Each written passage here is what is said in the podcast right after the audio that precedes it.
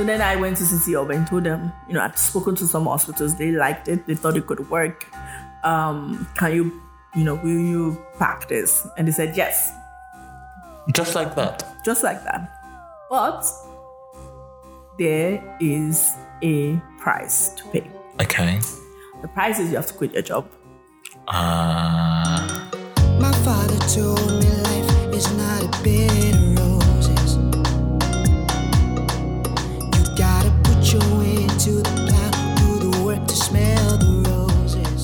This is Origins Africa podcast, where we explore the origin stories of people who have made and are making their dreams come true, asking the how, the what, the when, and the why.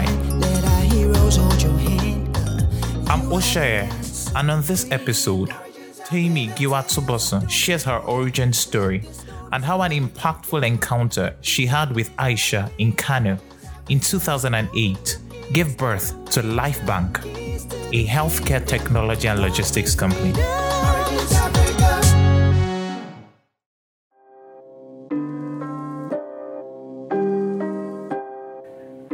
In 2016, Mark Zuckerberg, visiting Nigeria for the first time, referenced Temie's work at LifeBank.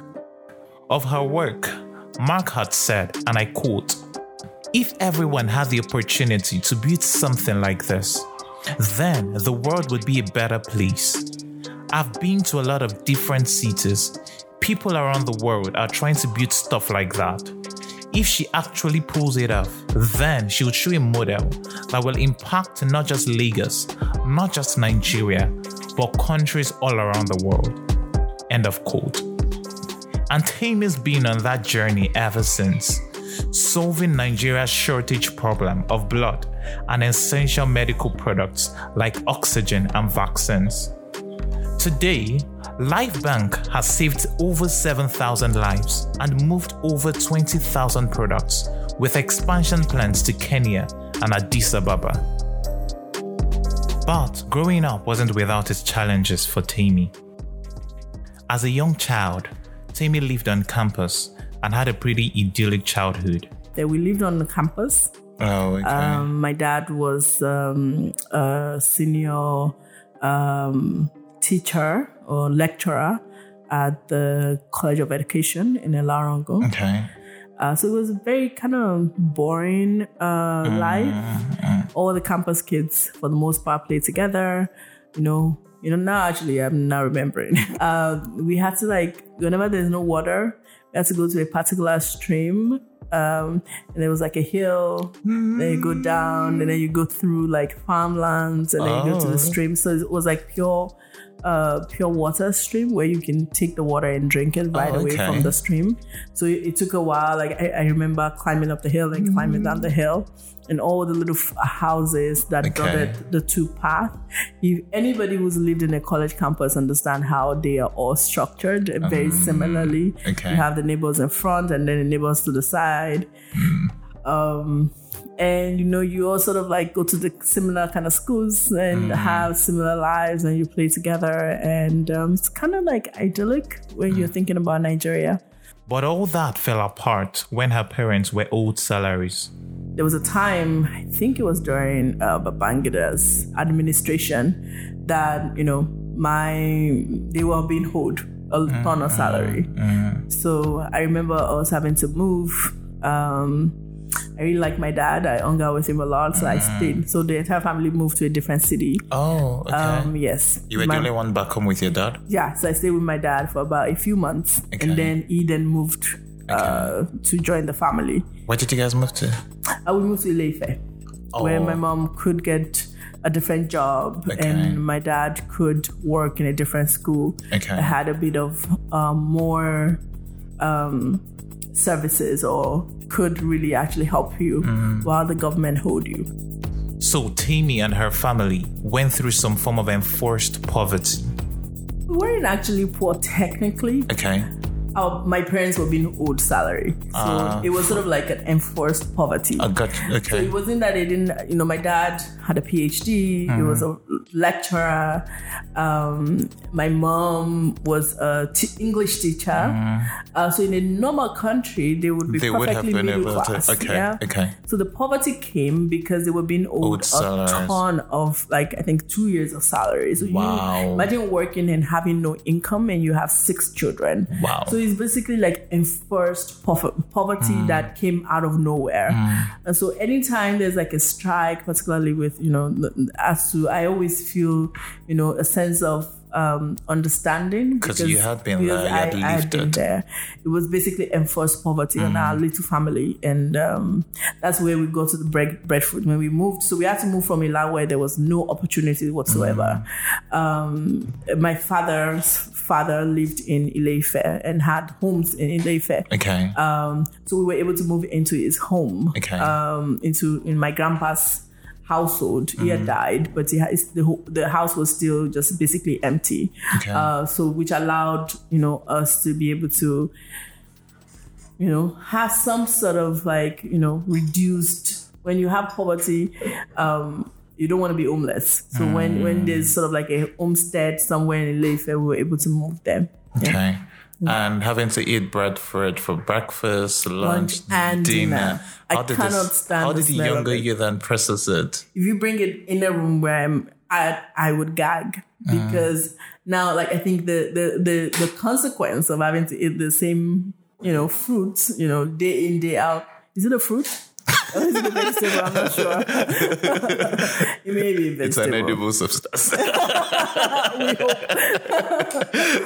um, yeah, so like I just cannot take the taste of it. I remember in the for breakfast we would slice it and eat it with stew, kind of like uh, yam. For lunch we would fry it.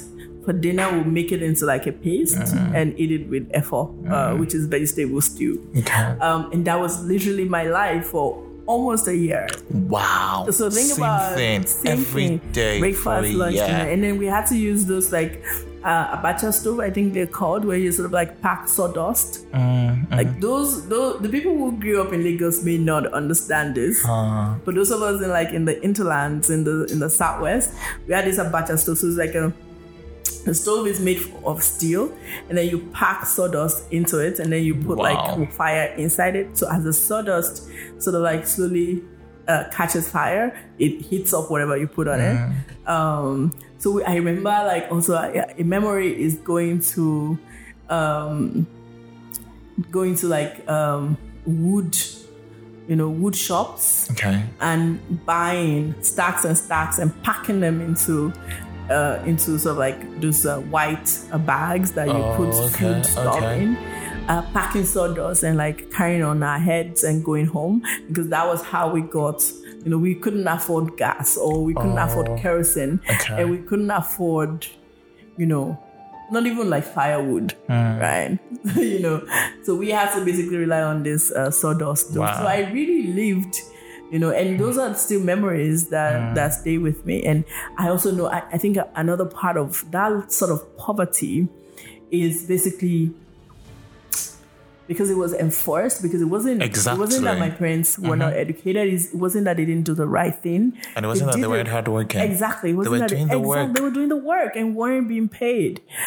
So i'm always sort of like i, I you know that sort of poverty kind of changes you Mm. um maybe sort of like enforces a sense of um wanting to control your own destiny Mm. um and um wanting to ensure that that doesn't happen again Mm. yeah Wanted to control your own destiny. Do you mean like having your own company and not working under I don't someone? know. I don't know, but just there's a sense of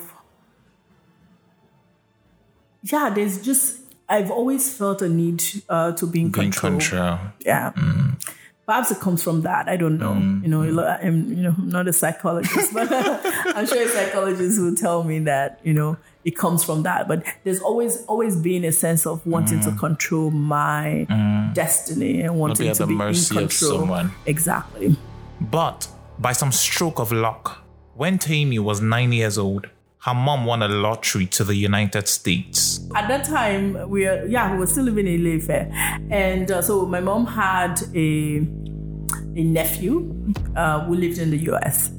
And our nephew was, um, you know, really loved, she helped raise him. She was sort of like his babysitter when he was growing up.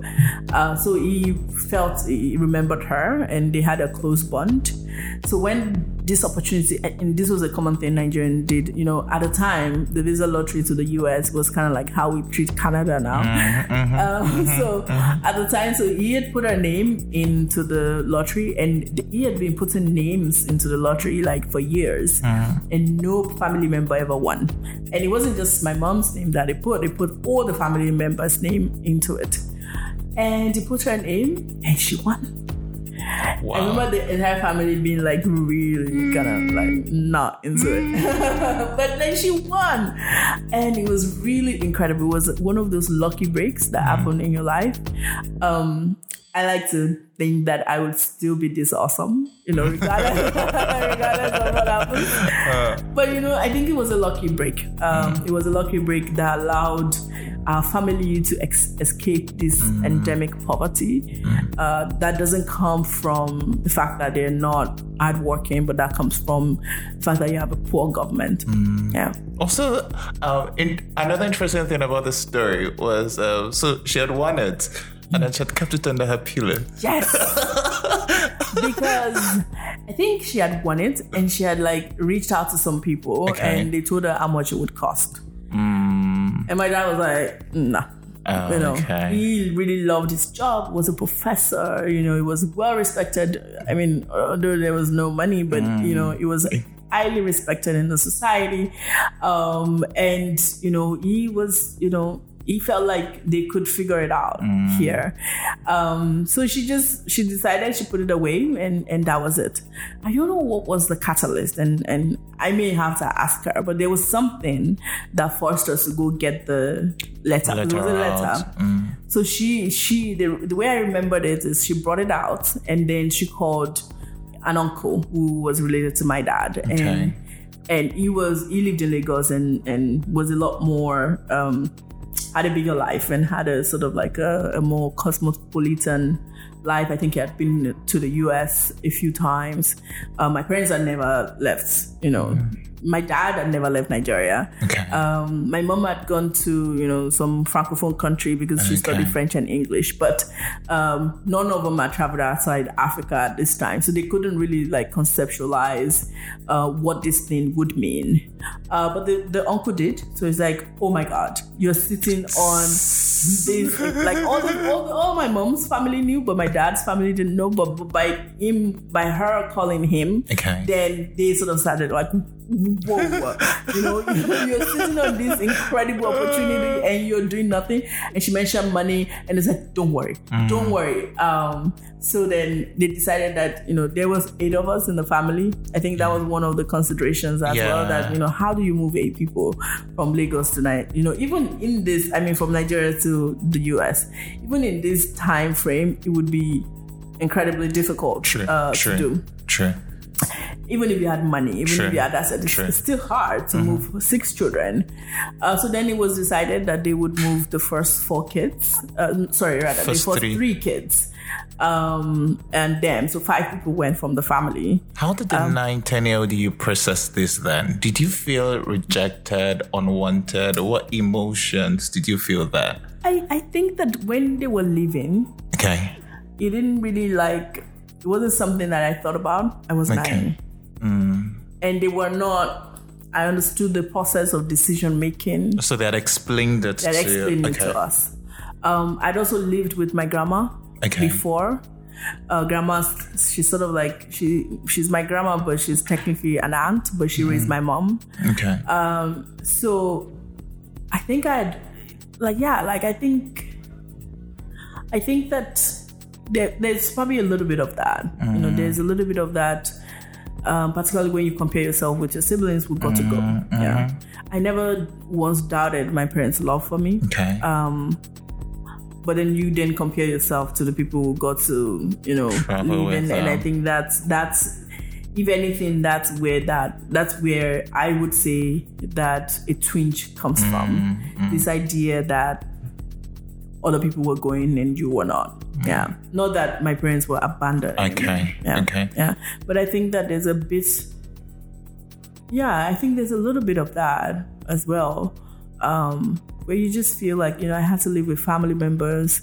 who were not the most um, loving or open folks. And, you know, all of that, you know, stays with you.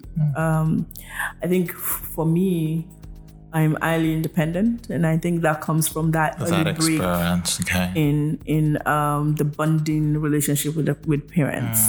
So when you don't get when you don't have a parent for five years, you learn to rely on yourself and to rely on yourself for not just for I mean they did the right thing. They sent you know they made sure we were well cared for. Okay. Um, so it wasn't like ooh, Were you in communication with them? Yes, Or, we spoke to them every Sunday, so there was communication. But you know, there's only so much emotional um, support and Mm-hmm. emotional um, care care that you could get from the phone. Mm. Um, and yeah, so I think there's a little bit of that where you know you just end up relying on yourself for emotional well-being.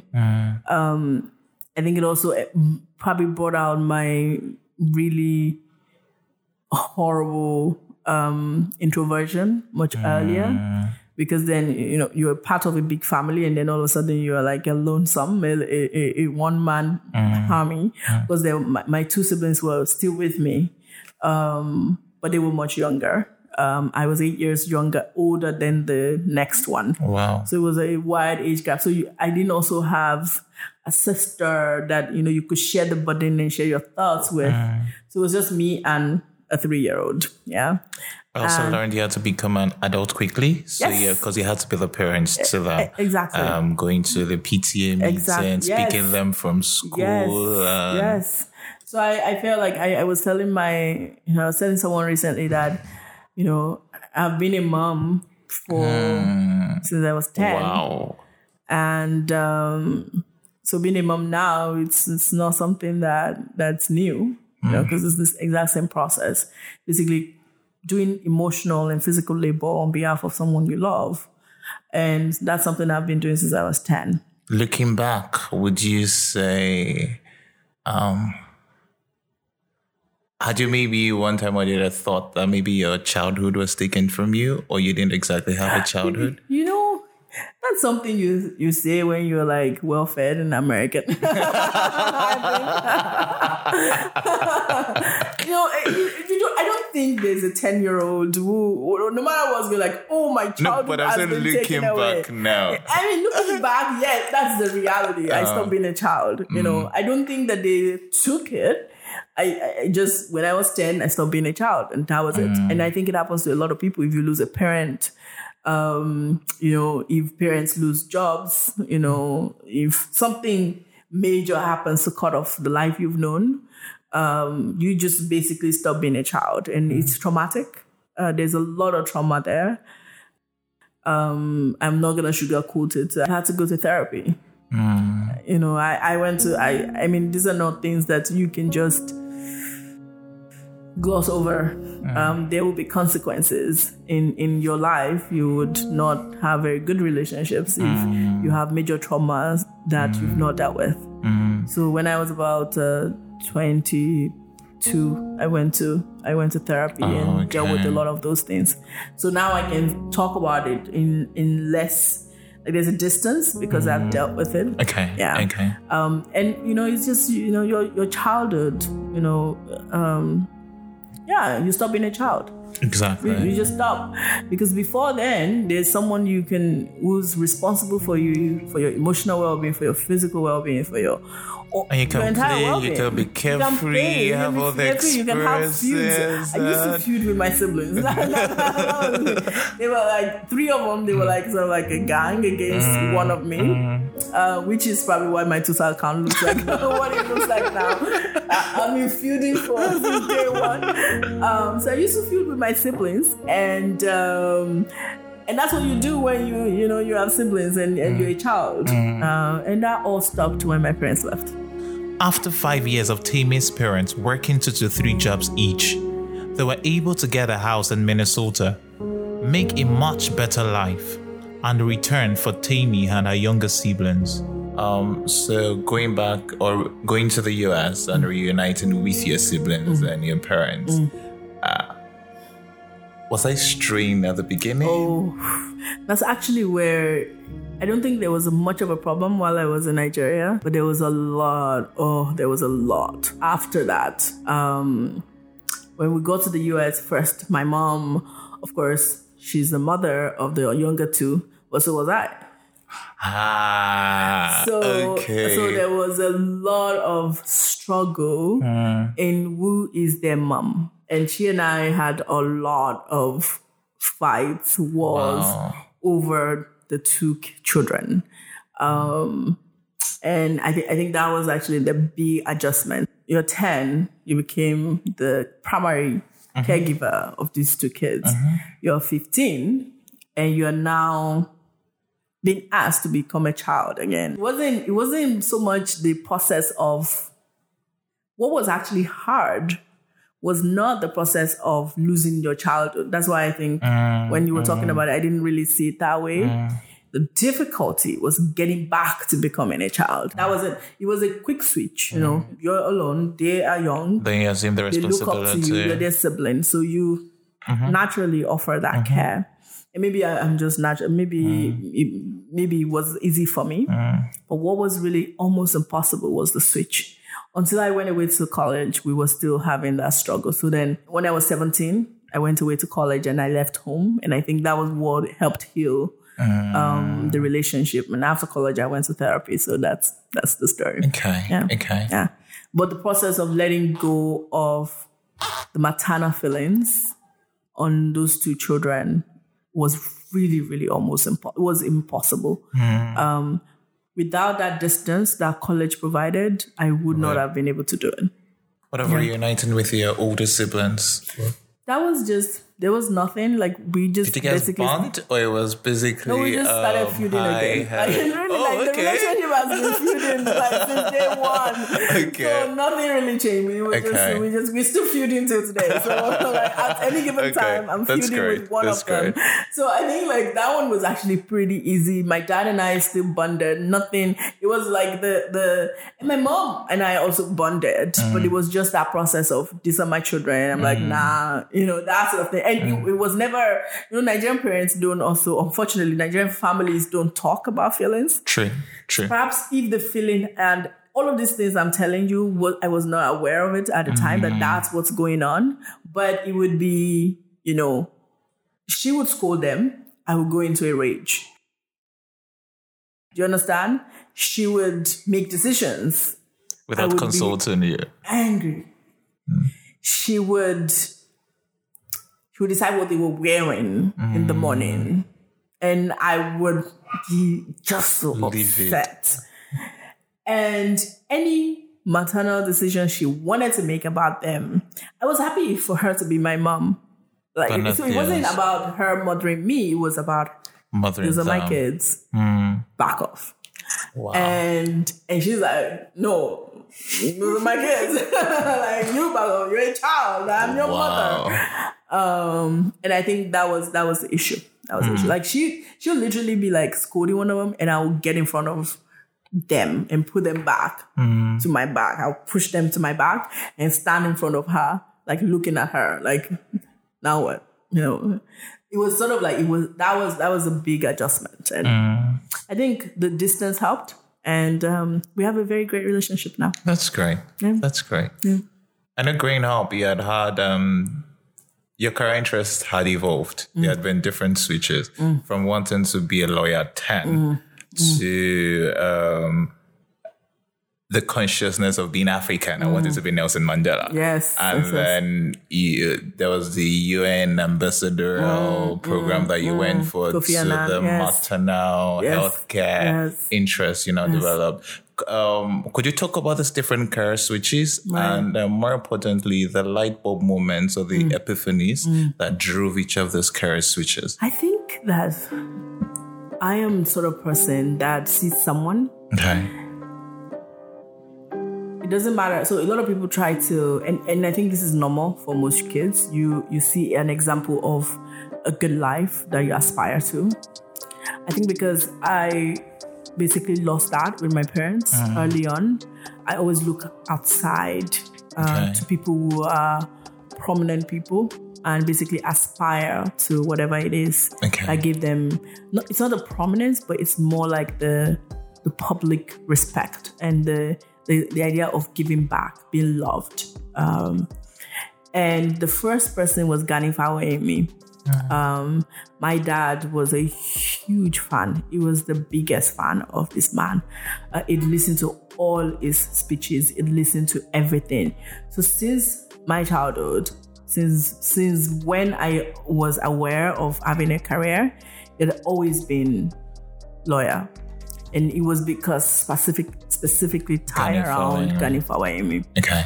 So when I went to the US, uh, and I've always been rather fastidious. Um, my mom recently told me that when I was three, right, I I, I was always um, introverted, Okay. so I didn't play with people.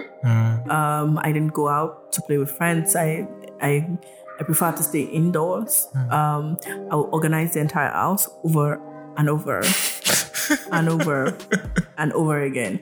Like I'll disorganize it, then organize it again, and, then not disorganize as in I'm playing now. It's no, like deliberately smash it up and then put it together. Constantly just putting things in order as a little girl. So it's always been like that, and. um so f- being having a fastidious personality by nature um i think has helped me. Okay.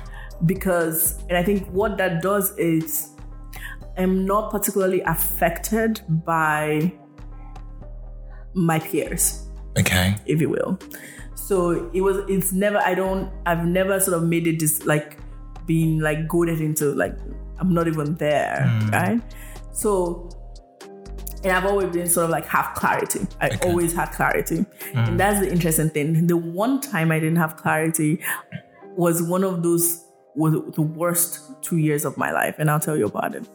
Um, but yeah, like since day one, I'd always had clarity about wanting to be a lawyer. And once I'm clear about what I want, I attack it with everything I have. And I have the my and I think I got this from my mom. I have the capacity to work. Right? I enjoy working Okay. as long as it's within the clarity and and and tied to what I I, I do. Uh, I was telling someone recently that running LifeBank is like a symphony. Like it's like there's a music mm. playing in my head. That's great. When I'm here, I am. This is at my. I'm at my best. I am mm. at my most serene. I am just. You know, work is Wow. the easy thing for mm. me. So it's that organizing thing process Okay. too. Uh, so I decided to be a lawyer. When I got to the US, I immediately got an internship at a law firm. Uh, there was a family friend who was a lawyer who uh, was Caucasian. She had a big law firm in Minneapolis. Um, every summer, every summer break, every midterm break, I'd go to there to to a law firm. okay. I would not. I would take a bus, a public bus, just to get to Minneapolis. I lived in a suburb okay. um, I'll get to Minneapolis. I would just sit in that office. I wouldn't, I'm not doing much because I'm 17 at this point, mm-hmm. 16, mm-hmm. 17, and 18 years old. So it wasn't like I was r- really adding value, but she'll take me to court. I've been to mm. like at least, I'm, I've been to four trials Wow. you know, in the US. She would take me to court. She would, I remember I went to, uh, she was, a, thankfully she was family law. She Okay. it. She, she was family lawyer. So it was mostly like divorce and, Mm. and, you know, you know, custody, etc., those sort of thing. But she'd take him, take me to court, you know, and I learned everything. And Nancy is her name. She recently Okay. visited me in Nigeria. So we kept in Ah, touch okay. Um, but I I had taken my first year, my freshman year in college. I took, you know, um, um, I took LSAT. LSAT is the entrance exam into into the to the law school in Oh, the okay. US. So that fastidiousness was part of this whole thing. And then, and it was always centered around Gani Fawehinmi, Gani Fawehinmi. Uh, anytime I thought about who I wanted to be like, it was always Gani Fawehinmi. And then after that, um, I went to college. First I think it was a sophomore year in college, the sophomore junior year in college. So freshman is year one, sophomore is two, junior, and then senior year. So in my in my I think it was sophomore. Um, I um basically started Model UN. Model Model, UN. Model United Nations a club in, in our school. Okay. Um, mostly, I studied political science because you, you can't study, there's no pre-law uh, in undergrad for in, in the US. You basically study whatever you want, then you take the LSAT. Okay. Usually, you want to study political science. Mm. That's probably why a lot of American, like a lot of American politicians are lawyers. Uh, so you study political science and then you go to law school, and that's how you become a lawyer. Or you can do psychology. Some people do psychology. Some people do English. Uh, but it's usually around that like uh, liberal arts uh, degree. Okay. So I was studying political science and Any particular reason for choosing it? Uh, political science. It was just you know there was no reason. okay. I didn't really care about politics. It was never about the politics of Go it. was law school. Let me It was just, just law polis- school. Like, it was like political you know this like I actually started with psychology, but it was hard. Ah, okay. So I switched to political science. Like my first term, Okay. two term in college was psychology, and then they were like like. You know, you have to do like psychoanalysis. We're learning about Freud and all this. I was like, nah, nah, like, nah, bro. like, I'm not interested. No, like, thank you, but no thanks. Um, so went to political science, and the political science kids were like international. Okay. So I think there was something about my school that was a bit different. Like most of the, so we had Japanese students in the political science department. Psychology were all like, you know, Caucasians, you know. And then the business, so it was either the business school or the political school or the okay. sort of like international school that had like people of color. Okay. So, and I wasn't trying to be, you know, Mm. I wanted to go hang out with my friends, you know. So I decided on the international school, which political science was sort of like the biggest uh, Okay. degree for international. You either do international relation, but we were all always intertwined. Okay. So I did political science. I didn't do international relationship because at time I didn't want an international career. I was gonna be an American. I was gonna have like you know the two point five kids, the American dream. That was the plan, and be a lawyer. So, anyways, I didn't model UN because that was what all the cool kids in political science did, Did. and we got to travel. So, model UN, there was a major conference in the in the Midwest Okay. of all the universities model UN clubs there was a big conference and that conference was always lit you know Mm. You could bring drinks. And in college that was the in thing. Okay. in the us you had to be 21 Mhm. to drink. And um we were all not 21 but you know the un the conference was known for being able to sneak in. Because the ones who were 21 would bring in and then we all hang out and then we would drink anyways. So i was like yes that's what i want to do. So i joined the world un and my life changed. Um, and my life changed because I was, I basically became aware. It's gonna sound so ignorant and so American. As I'm thinking it, I'm trying to like say, let me say this in a different way. But I basically became aware of Africa's plight. Mm-hmm. And all of my life, even while I was in Nigeria, I wasn't African. I was Nigerian. I was mm. not even Nigerian. I don't, I don't think that Nigerian kids conceptualize themselves, particularly when you're living in like interlands, as Nigerian. You think of yourself as Yoruba. Yeah? So I was Yoruba when I was living in Nigeria. Until Model UN, mm-hmm. I became first African and then Nigerian, but mostly African. And as an African, and you're you're like in the Model UN, you're Model UN basically means you're creating mini UNs. So I was the honorable representative on the uh, social and economic um, committee of you know Kenya or of Morocco, and then the job is to write uh, resolutions and write all of these things and submit it as a UN, and then you debate it.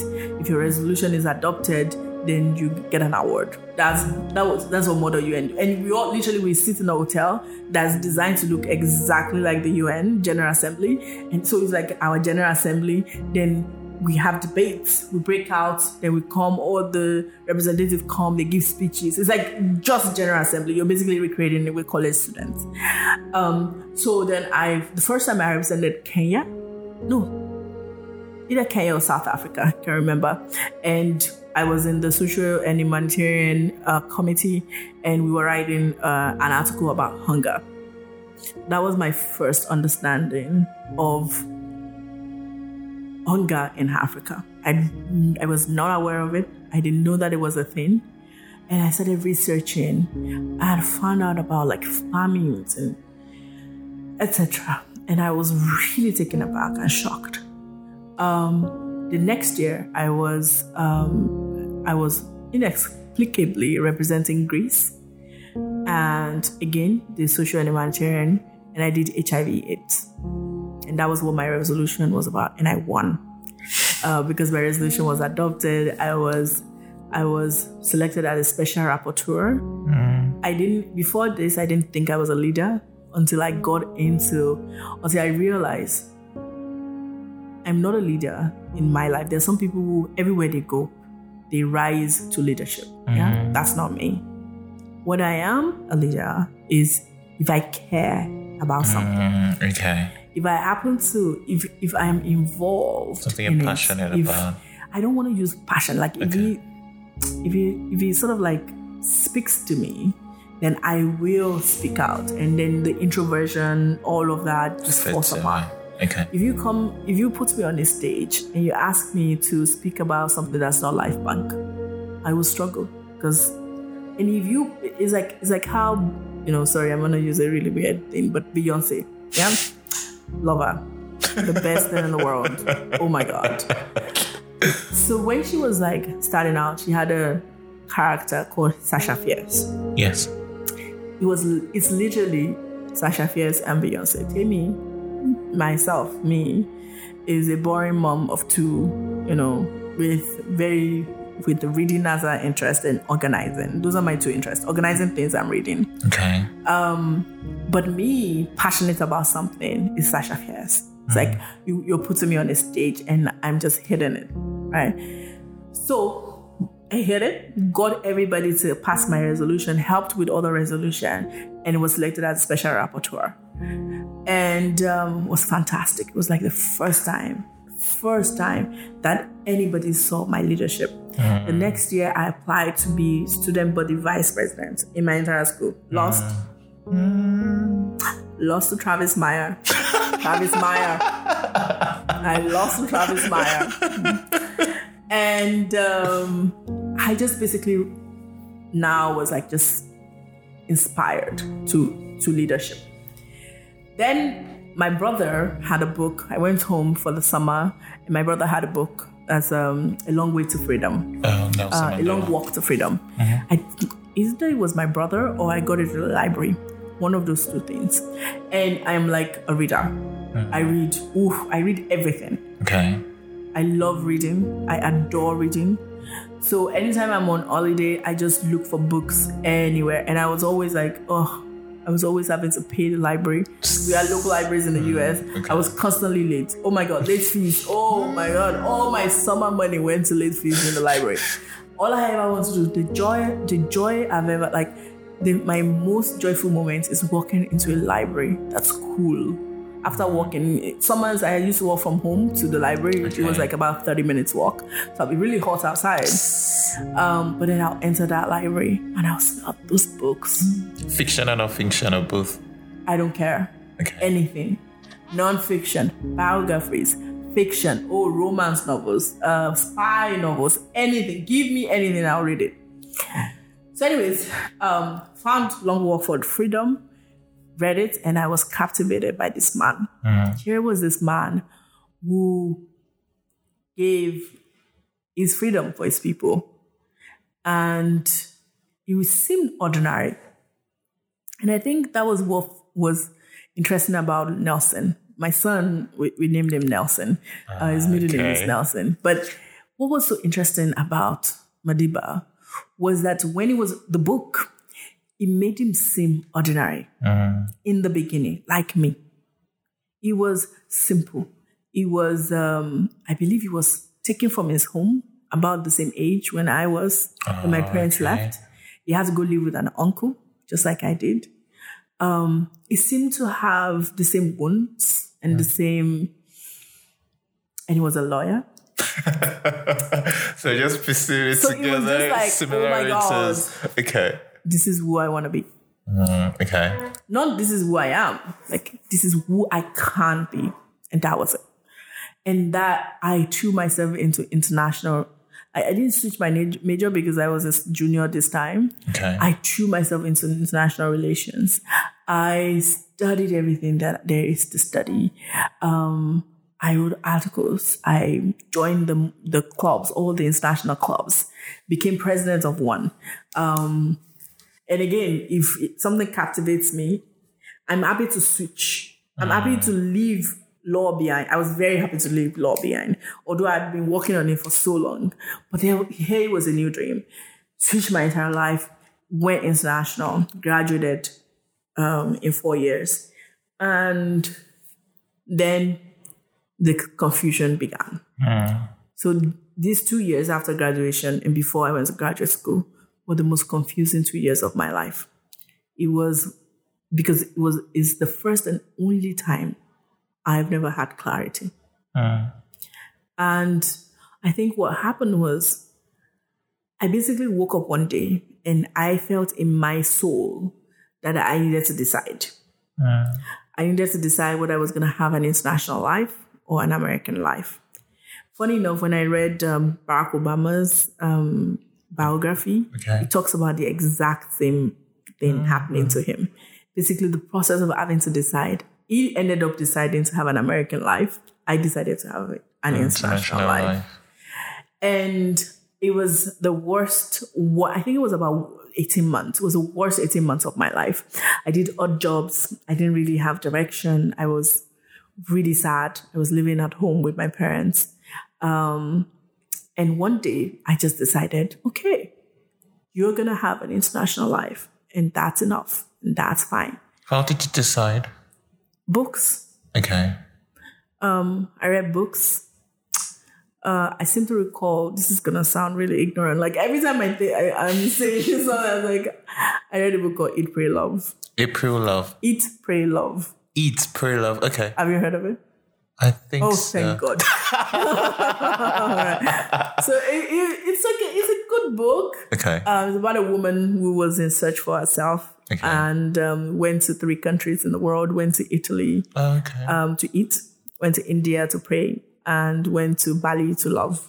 Interesting. And uh, so she wrote this book. Have you read it? No. really nice book. American women were like on Oh, it. They okay. loved that. They loved her.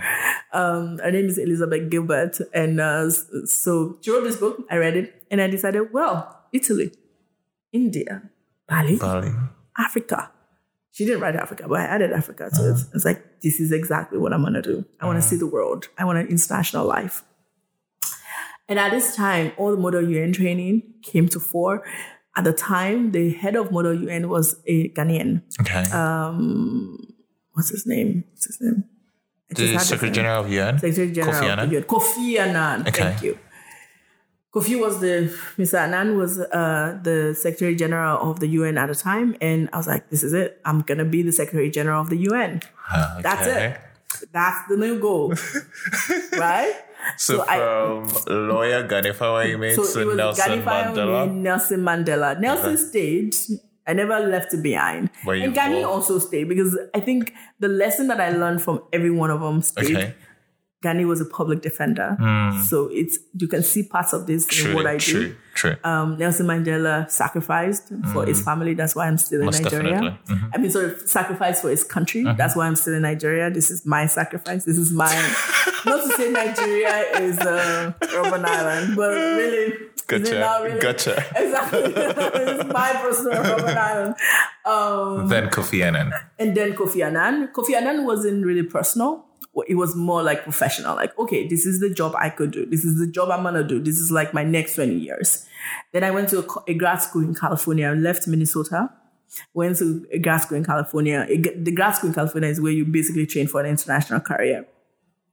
So you could get a master's in international relations, international growth, international Okay. business, public administration in a foreign language excuse me because in in in the US you had to have in the UN, you have to have two of the UN languages. Okay. So I already had English. I needed one more, so I chose French. Okay. Um, so I got my master's in public administration, but my but in French. Okay. Does that make sense? So I was taught in French. I wrote my papers in French. I still don't speak French. so it is what How is. did So, you how do did it work? I can write. Okay. I cannot Okay. read. I can write. I can read. But you can. I cannot speak. Hmm. Which is funny. Yoruba is the opposite. I can speak perfect in Chile, clear Hmm. Yoruba, but I cannot write it and I cannot I cannot read it. Okay. So, anyways, um, so I then um, finished my master's. I did it in. I did the first year was fantastic. I was taking classes. I was happy. I was living in California. It was beautiful. I was living in a city called Monterey. It was on the on the shore, um, and it was like you know you can see the beach. It was beautiful. It's perfect. uh, the weather was not too hot, not too cold. It was very close to San Francisco, so it was perfect. Um, so I had a great time first year, and then in the school, the motto of the school is that we'll send you out for one. You you study for one year. Okay. The summer between year one and year two, it was two years to masters. Masters in the US are two last two years. Mm-hmm. So between year one and year two, you're gonna go for the summer and go basically practice what we've taught you in year one. And then when you come back for year two, then you write your final dissertation or you do your final project. Mm-hmm. So then I chose Nigeria because at this time I was part of the blogger world. Then back in the days, there was a big community of Nigerian bloggers on Blogger, and we were all friends, and they were all living in Nigeria, and they all seemed to live interesting lives. So I wanted to come back to Nigeria.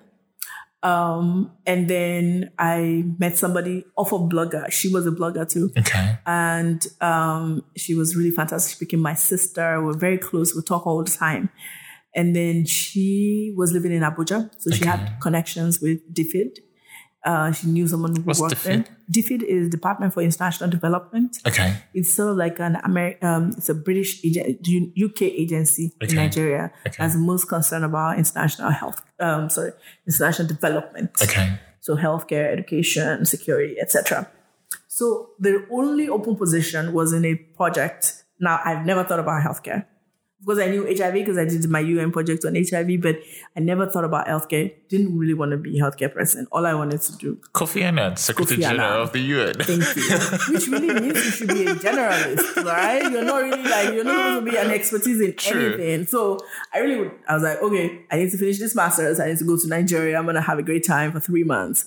Um, the only project that I could find a, a- a- an internship in was a project called Partnership for Transforming Health System, Okay. Part Two, and they had an opening in the health economics team. I did nothing about health economics, but okay, I'll go. So I went, and what they wanted me to do was not even actually health economics. They wanted me to undo. They noticed that I am good at organizing mm. again. So they're like, oh, this girl is good at organizing. You give her anything, she fixes and makes it work. Okay, we're gonna send you to Kano, Jigawa, and Kaduna. Okay. We're gonna organize our household survey hmm. because we're starting a new project and we need to do a pre-survey. What Yeah? year was this? Can you remember? Is it 2007, 8, or 9? I think it's 8. But I, I don't know. I remember I, it's fine. I'm doing the math in my head because I remember I'm tw- I was 23 at this time. Okay. So now I'm 34, so that's 11 years ago. So what year is that? Mm-hmm. 11 years ago, was 2009. So it's 2008. So in 2008, moved down to Nigeria, went to live in Kano. My base was in Kano. So I, I was living in a, in a lovely hotel in Kano. I'll go to uh, to Abuja once in a while when I needed to get back to um, call my parents, etc. Uh, but I was mostly in Kano. And um, I was just living a normal life. I enjoyed it. I did the little hijab and I fit in perfectly. It was fantastic. Uh, people were really kind to me. Um, so I really I have g- great thoughts about Kano till now. Um, and um, yeah, so one day uh, while we were doing house, so the house survey is you go to village after village after village, you ask people about their healthcare and what they think about it and how many people have died, etc. So one day we went to a village. It was um, it was during the day, so usually it's the the men are in the field. Um, you the women are usually at home, like tending the household, making the meals. And so it was really rare to see a bunch of people standing in front of a hut. So we, we then we saw the team saw a bunch of people standing in front of the hut. So it was like, oh, this is what's happening there. So we stopped. Had some people who said they were waiting for someone to die, Waiting Why? for someone to die. waiting for someone to die. What happened? She's been in labor for three days. The baby is not, the labor is not progressing.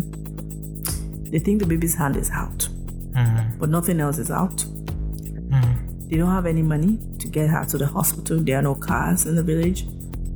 And they were basically standing around to see when she's gonna pack up. And this is day three. She was about 21 at the time. So she wasn't a child. But this was the first time that I would ever, and this is gonna sound ignorant, but this was the first time that I would ever feel privileged. Hmm. Privileged. Because often when you're young, you're really stuck in your own head. You can't really see outsiders.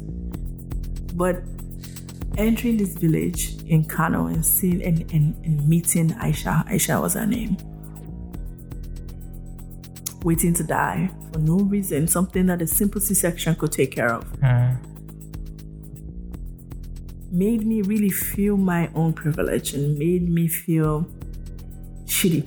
That's the best word for it. Hmm. Because I knew instinctively that there was no way that I would ever be in that position. And there was nothing I had done to make me deserve that knowledge. And that there was nothing she did to put her in this situation. We were both Nigerian. Perhaps if I was not Nigerian, it wouldn't have felt that way. We were both Nigerian and we had come we were both brought up in similar areas. I lived in a very small town. And I had a completely different trajectory for my life than she does. Hmm. She was stuck here and people were waiting for her to die. So I was really shocked by her story. I basically went back, you know, to my hotel, locked the door for three days. Nobody could find me.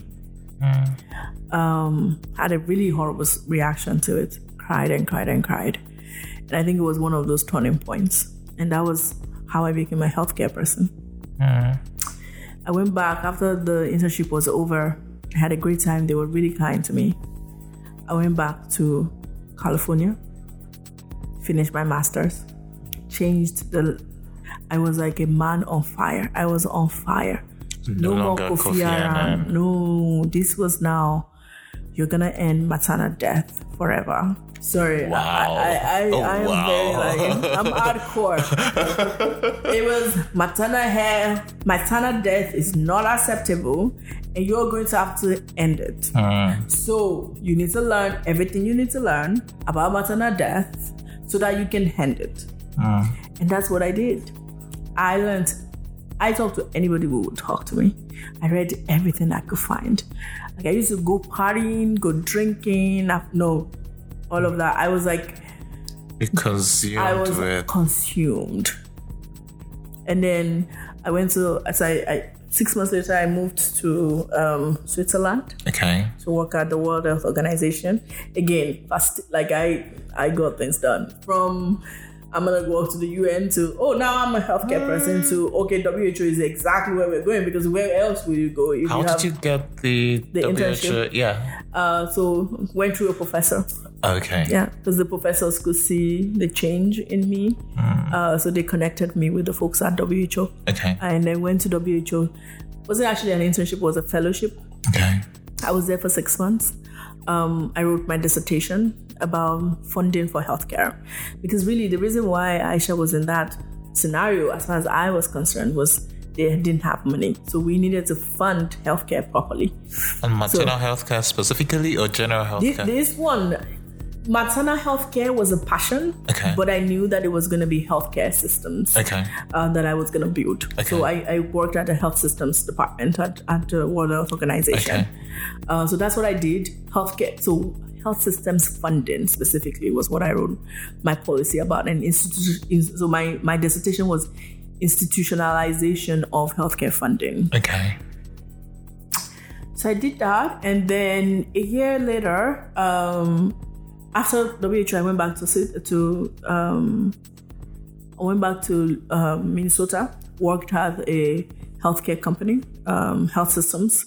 It's called Fairview Health System. Worked Okay. there, and was sort of like doing EpicCare. Epic Care is a health software that's used in the U.S., uh, like a um, medical information software Okay. and um, I, I worked on it uh, within the Fairview Health System. Okay.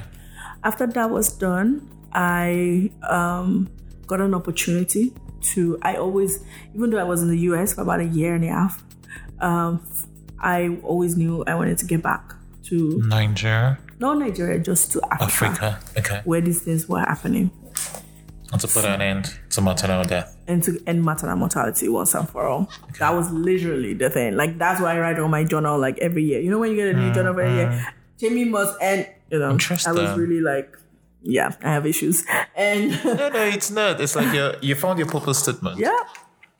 As a 23 year old in Kano, I found my mm. purpose. Now, stories don't make sense. It's when you're In when you're living it, Sure. it doesn't. It's not really this tidy. There are mm-hmm. ups and there are downs. There mm-hmm. Reversal. It's only when you're telling it that seems to be tidy. So I don't mm-hmm. want anybody listening to, to this to think that they must live tidy, you know, that their lives will be tidy in the way that I'm telling it. It mm-hmm. wasn't that tidy. There were lots of doubts. There were a lot of moments where I wasn't sure.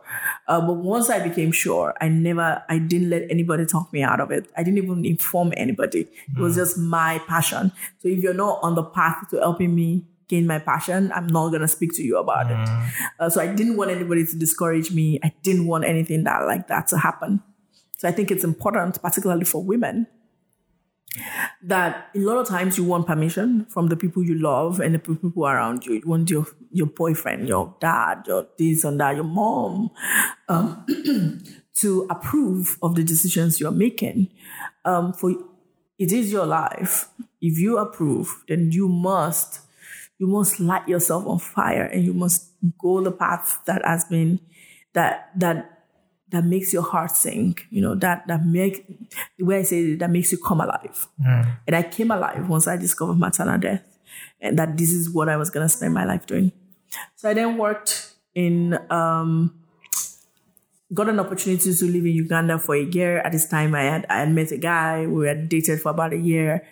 Right before I went to Uganda to work at, um, so it was a project between UNDP Okay. and Millennium Millennium Villages Project. okay. Um, so I was going there for a year to work in in a random, um, not random, in a in a very nice town in in western Uganda, and um, my my my boyfriend at the time had proposed. I had said yes, but he knew I was going away for a year, so we are gonna say we'll test it out. I had a great time. I enjoyed my time in Uganda. It was one great year of learning. Was I it maternal health project? it was a health project. Okay. So I was required to. I was doing um, quality management for a uh, for the Western District uh, in in Uganda uh, to help improve health supply chain. Okay. So all the supplies you need to deliver good healthcare to help improve it. That's what I did for a year. After the year, I knew I was never gonna go back to the US because I had a great time. This was exactly what I wanted. Okay. So I talked my husband, um, my fiance at the time, to come to Nigeria. So, and I talked to my parents, and I knew my mom was absolutely against this Nigeria thing. She still, she, now she understands, but then you're like, what is this Nigeria? We removed you from this country to get a better life, but you want to go back. Why? Why, why, why? So I said, okay, everybody comes to Nigeria. I'm getting married in Nigeria. Uh. I'm going back after the wedding, but you all come. So she comes. I'm in Nigeria. I moved from Uganda down to Nigeria. My husband moves from the US tonight. He knew that we were not going back, mm. but my mom didn't know. So they landed. They're like, "Oh yeah, so when is the flight back?" I'm like, "So after the wedding, we got married. Everything was fine." My mom was like, "Oh, so when is the flight back?" I was like, "Which flight?" it was not amused. It was unhappy, but you know, she's like, "Okay, whatever. You're crazy. You want to do whatever you want. You're always changing plans." And blah, blah, blah. I was like, "Okay, fine, mom," uh, because I, think she liked the lawyer daughter thing. Like she really mm, liked it, but I Okay. had grown and lived, and things were had changed. And then, like, even an incident happened, like, I think a, two weeks after we got married, you know, I was carjacked in Lagos. Oh. Yes, you know, and they, I had, I had been kept in the car as insurance and basically kidnapped for like Wow. two hours. They drove me around. The car was finally switched off and then they had to run. And this process, um, my mom was like, "Oh, I'm booking your ticket tonight," because she had not left. She was still in Nigeria Oh, for the wedding. She was like, "Oh, We're getting back I'm together. booking your ticket tonight." But you know, she's very, you know, unfortunately, very patriarchal. When so when the husband said, "No, mom, we're staying," then she like cooled down. She she backed off. Okay. Um, so we then stayed, um, had a good life, worked for Lagos State for a bit. Um, had a really, I worked for the Office of Facility Management and Maintenance. We were doing How a did you get the job? Twitter. Okay. How? So I, I, I was at this point I was writing. Okay. Um, um, I wrote a, uh, I You wrote had a blog or? no, no, no blog. I wrote for a, a YNaija. Oh, was okay, a magazine okay, at the time, and I wrote a, a uh, so there was a front page uh, project they did where one prominent person in Nigeria would write an article um, every week, Okay. uh, every day of the week. Okay. Um, so people like Akin Oyebode, who now works at um, at uh, who was in Lagos State government and then went to Ekiti State Okay. government, was part of it. We had a lot of different people who were writing. You know, I think Japheth Omojuwa Okay, was part of it. So we were all sort of like Ibuka. I think was there Ibuka Ochendu. Oh, right. Um, okay. So, and I was one of them, the more more policy oriented Mm-hmm. writer and quieter. Um, so I wrote. So I was I was a little bit prominent um, at the time. Uh, so that's how I I got the Lagos Okay. State gig. Okay. So I worked with them for a year, and um, I, I basically led a team that did facility management and maintenance. So they would go around public facility like schools, hospitals, um, you know, uh, sta- stadiums, etc. And they go. I, I led. I was operations manager. I led a team of uh, engineers uh, going around checking the structures. Then once the structure is, is checked and we have the sort of like the purchase order that needs to be fixed, then I, I I leave that, then go to the next one. But I wanted to be more. I left that job. It was a great job. I enjoyed it, but because I I really wanted to be in healthcare. Okay. And although we did hospitals, it was not all we did. And this was not what I wanted. So I left. We're still very good friends with them. And um, I got a job working in Nollywood, Okay. but in healthcare. How did you get this one? So this one actually just applied normally. Okay. Um, no, actually, a contact of mine sent it to me. Okay. A contact of Twitter actually sent me the job. So you told them you were um, open to new job opportunities. No, no, no, no, no. So I was still, I was still um, at the at the Okay. Lagos State when I got the job. Uh, okay. Somebody just sent it to me. Do you know somebody in healthcare? Because I was known for healthcare at the time. Okay. Particularly in my writing, I uh-huh, always uh-huh. wrote about healthcare. Okay. Other things, but healthcare as well. Um. So then I, yeah. So I got a job. My job was to write to figure out how to put health messages in popular Nollywood movies. So we'll get like I don't know, wedding party. This is an example. We uh-huh, didn't work on uh-huh. wedding party. We'll get a, a movie like wedding party and insert some health messages that you Okay. will not know that it's a health message. Hmm. Then you watch it and then you get a, the message. Maybe it's family planning. Maybe it's you know testing malaria Coartem. Um, making sure you you test malaria before you treat it. So those sort of health messages, we just insert it. It was a great job. It was fun. Hmm. Um, you know, I hung out with celebrities on set all the time. I remember meeting Mama G, and that was like really cool. Um, so I really like. I I mean, I work with Tonto Dikeh, all of these people. It was really great. Um, but I was pregnant at the time. Um, I went to the US where my parents still live uh, to deliver my son. Um, and I was perfectly healthy. I remember still working. I, I have a thing for working. I remember the day that I caught my flight to the US, I worked. My husband literally had to come and drag me from from Ikeja to drive me to the airport. Otherwise, I would I may have missed my flight. So I really like working. Um, and anyways, I went to the US to have my baby, and I was perfectly fine. And I mean, if you could show up at work, uh, you must be fine. And then when I got to the US, at this time I was like seven weeks, seven months pregnant. Like almost like a week after, like almost a few days after I got to the US, all of a sudden I went into early labor. Okay. The baby was very early. It didn't make any sense. Um, I, be- I went to the hospital. I was rushed to the hospital. I was put on bed rest. Um, I had so many complications. I had gesta- gestational diabetes. Um, it's basically diabetes within birth, goes away after birth. Okay. Um, so I had the gestational diabetes. I had preeclampsia. Preeclampsia is uh, high blood pressure in pregnancy. Um, the baby was born early.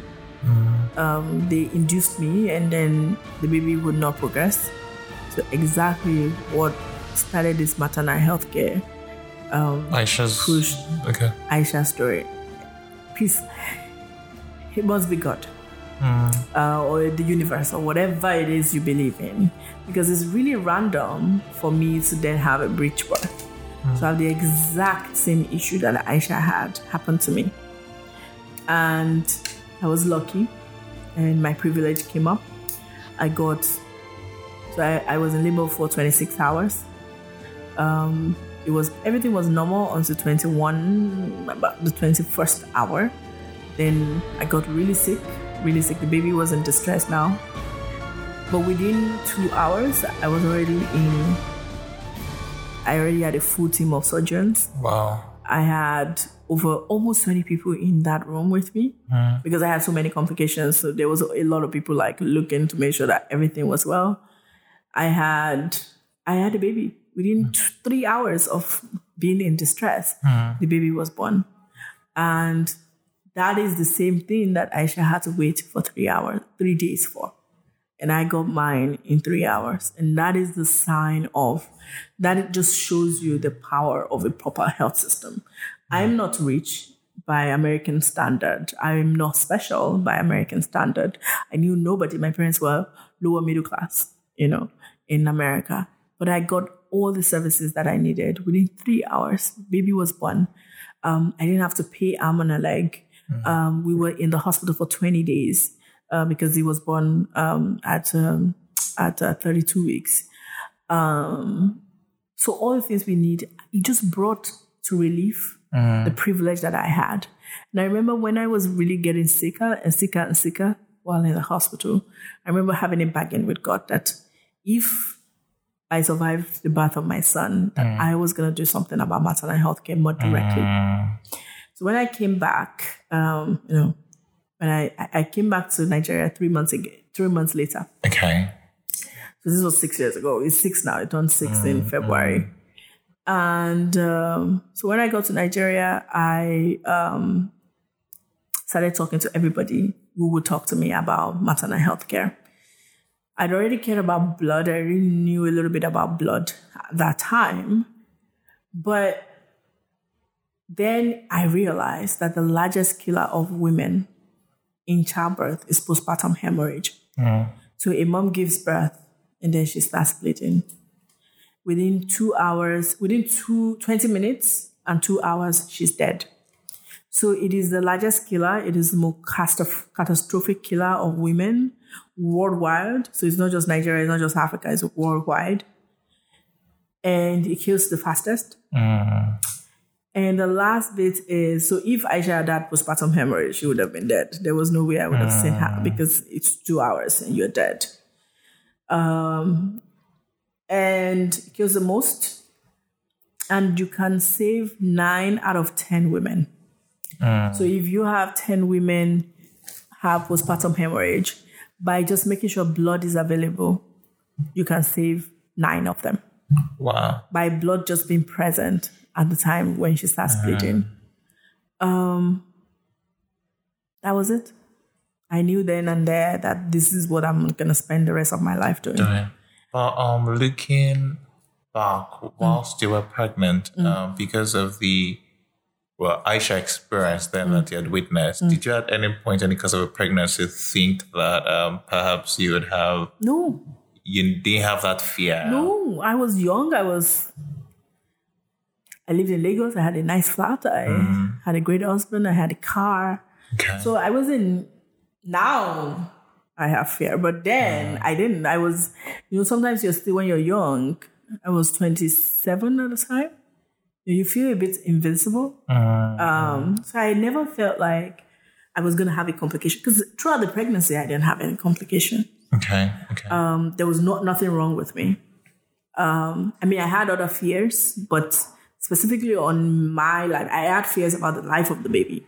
okay. That was what I actually feared, you know, because when you're, you know, a lot of women have miscarriages, Oh, etc. So. I feared for the life of the baby, but I didn't fear for myself. Okay. But then I was the one who ended up getting really, really sick. Hmm. Even the baby that was born 32 weeks, at 32 weeks, has been perfectly healthy his entire life. Hmm. Like perfection. I've never seen anything like it. Like he's maybe been, he's been hospitalized once, or and only because I'm his mom and I'm really like anxious. Um, and um, he's perfectly healthy, but it's me I was never worried. I was never anxious. I felt like I was going to be fine. I was more focused on the child. Um, but yeah, when I came back I, and I wanted to do this work, I talked to everybody in health, in blood. I went around blood banks, hospitals, everybody that has to do with blood, I'll talk to them. What were you asking them? What's happening? Why is this problem there? Why are women dying so much? Okay. Tell me the truth. Uh, Did so you I- get the truth? yes, people were very open. Okay. Maybe it's the accent, I'm not sure. But or maybe it's my incredible grace and, and charm. I don't know. But people were very open to me and were willing to help. Um and uh yeah, I found out that blood is a short shelf life product. You found out that? Blood is a short shelf life product. Okay. It lasts about six weeks Okay. from the time it is uh, collected, then it has been discarded. And our blood banks were discarding blood. Wow. That's step one. I knew that so many people were dying. So I thought, okay, you need to match supply to demand. That was it. That was four years ago. No, that was about like five years ago.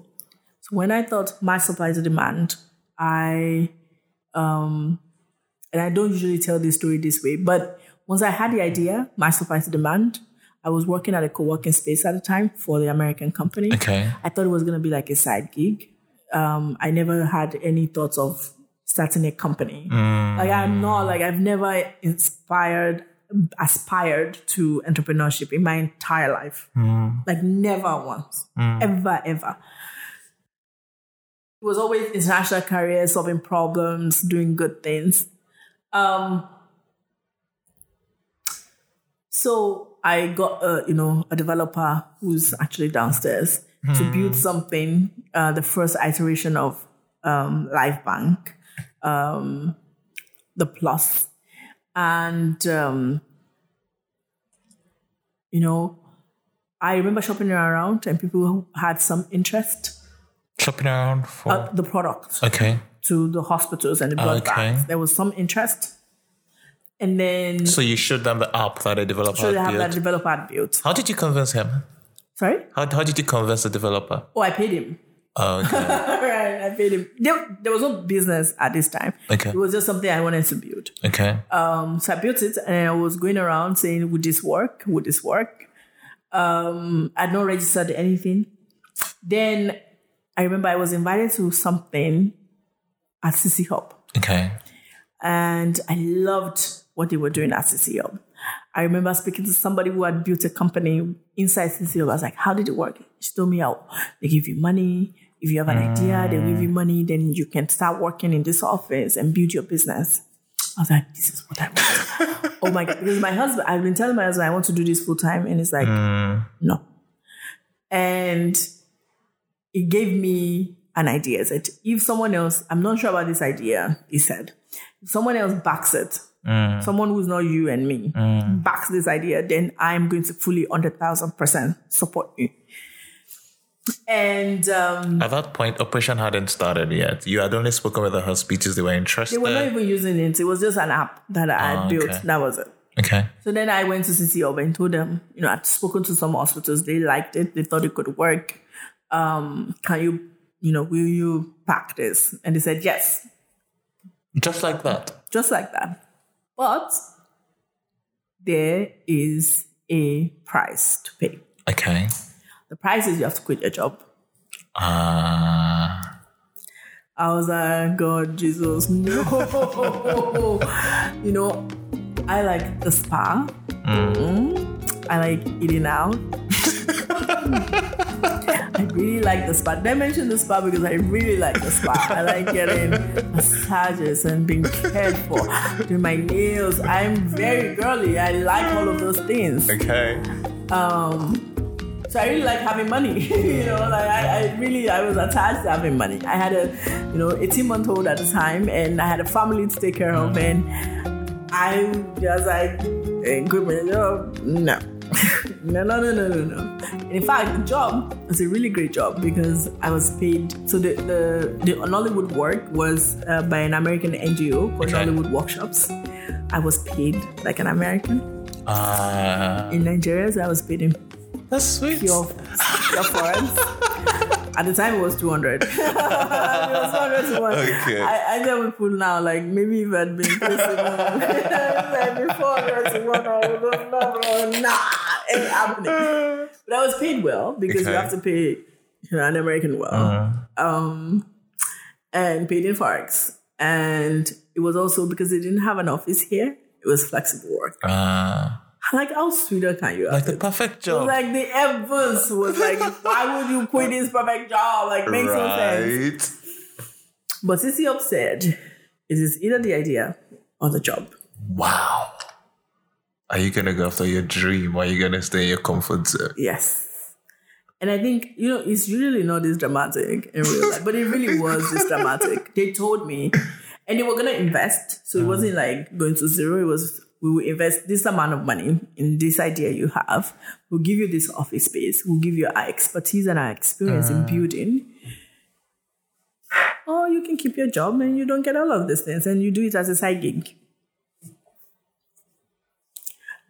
I chose LifeBank, clearly, because we're here today. Did you talk to your husband about oh, it? Oh, of course, I talked to And my what did he say? Of course, they thought I was crazy. but everybody has always thought that. Like, every time I make this big, Mm, anytime I get to this junction and I take a side and I, you know, anytime I sort of like get to this point, mm. decision point in my mm. life, everybody around me has always thought, why are you so weird? Like, you know, why, why, mm. why, why, why are you so strange? Normal people, why are you not normal? Um, and I think it felt like that. You know, anybody will feel like that. I mean, if you told me that, I would be like, you're crazy. you know, like so why did you choose LifeBank? Why? What helped with your decision making? to be honest, to be completely honest, I had made a promise on what I thought at the time was my deathbed. Uh, I had made a promise to do something about maternal death. uh, This was the largest problem. This was the largest thing killing women in childbirth. And I had promised. Had, the universe had put me, or God had put me in every place where I, all the help I needed had been provided. All the comments, all the reasons why I tell myself I'm not gonna do it was being solved by CC It was startup capital. I was very conscious because I'd never worked before LifeBank. I'd never worked in a company. Mm.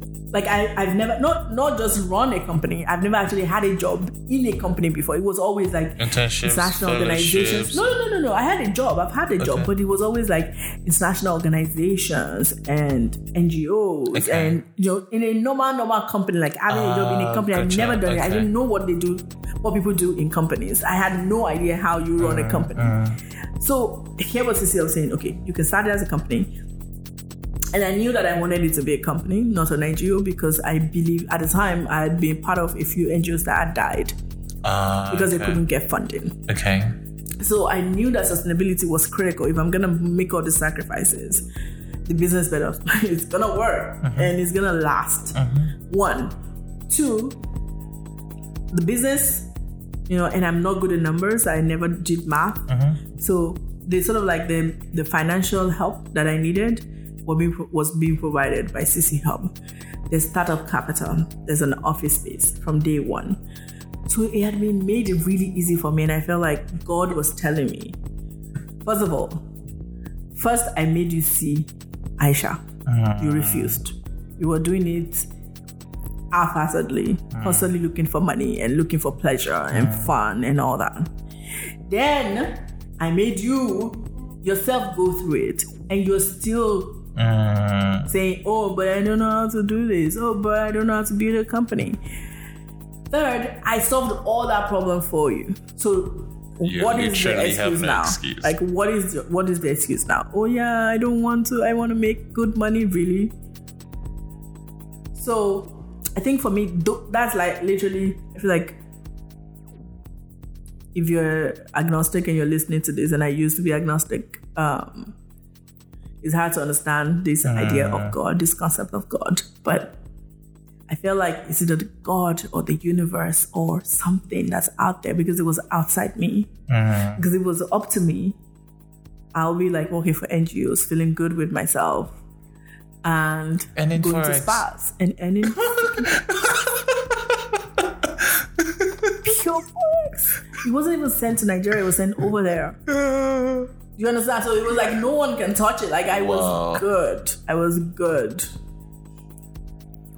So if it was up to me, if it was the human, if it was sort of like a human decision that had to be made, and if there was no God in the mix of this thing, I would have chosen the easier path. Hmm.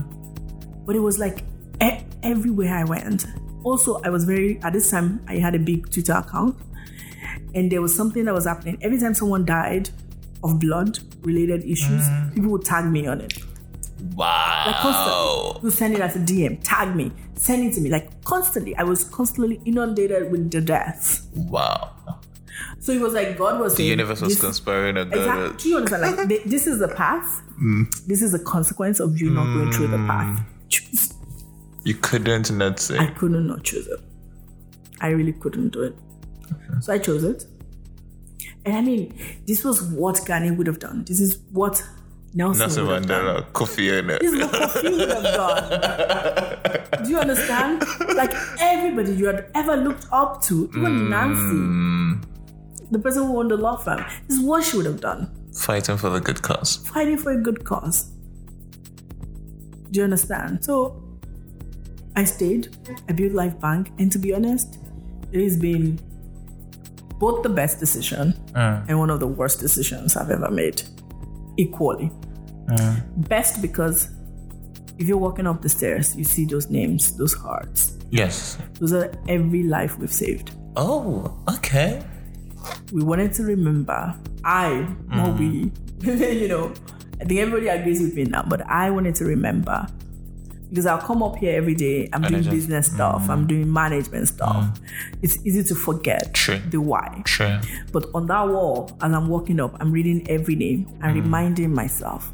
This is why I'm doing this. So no matter how hard it gets, no matter how difficult it is, the why is always present and the lives we are saving is always present. It's literally you're standing in the space between life and death. A mom, a child who has malaria, somebody who has sickle cell, somebody who's doing just routine surgery, uh, somebody who's having heart surgery, somebody who's having kidney dialysis. Um, almost most people, the majority of people who enter a hospital will need blood. And they will die if they don't have it. There's no substitute. They have to get blood. There's no manufacturing. You have to get the blood. You have to get the blood. There's no way out. If you don't get the blood, you're gonna die. Your body will stop working. That's it. That it really is it. And we, LifeBank, are standing in the middle of that and mm. say to the God of death, not today. Mm. Right? And we're saying not today for thousands and thousands of people. And we've said not today for 70,000 people mm. in four years with very little money. So for me, it is the best decision because of the sheer amount of impact. It's the worst decision because it's been difficult. Difficult on me as a mother because mm. I'm working 14 hour days. Yeah. Difficult as a wife because, again, I travel constantly out there on the road because business is growing. It's been difficult financially because my income was basically shaved by like almost like on like spa. ninety percent, like no spa. three years no spa. I'm back to the spa now, but three years I had no money for spa. I was like shook. Oh my mm. god, it was terrible. Mm. Financially, it was difficult. Emotionally, it was difficult because again, I'm a sole founder, so mm. all the issues around the business and the business has almost died.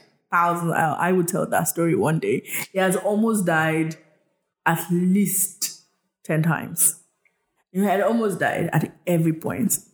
And just holding it all together and pushing. And I'm stubborn. I'm very stubborn. Like I mm. said earlier, once it's the thing, you cannot keep me from the thing. Mm. And this is the thing. All the things before then were precursors to this. This is the thing. Mm. I say that it seems like everything in my life, every study, every opportunity, every person I've dated, every person I've met, were all guiding me and pushing me towards this, this. one direction, which is solve this problem. That's it, mm. solve this problem. And once it's been solved, I'm gonna get a house in the middle of nowhere with a spa attached to it. And I'm gonna live my baby girl lifestyle, which was what was the plan all along.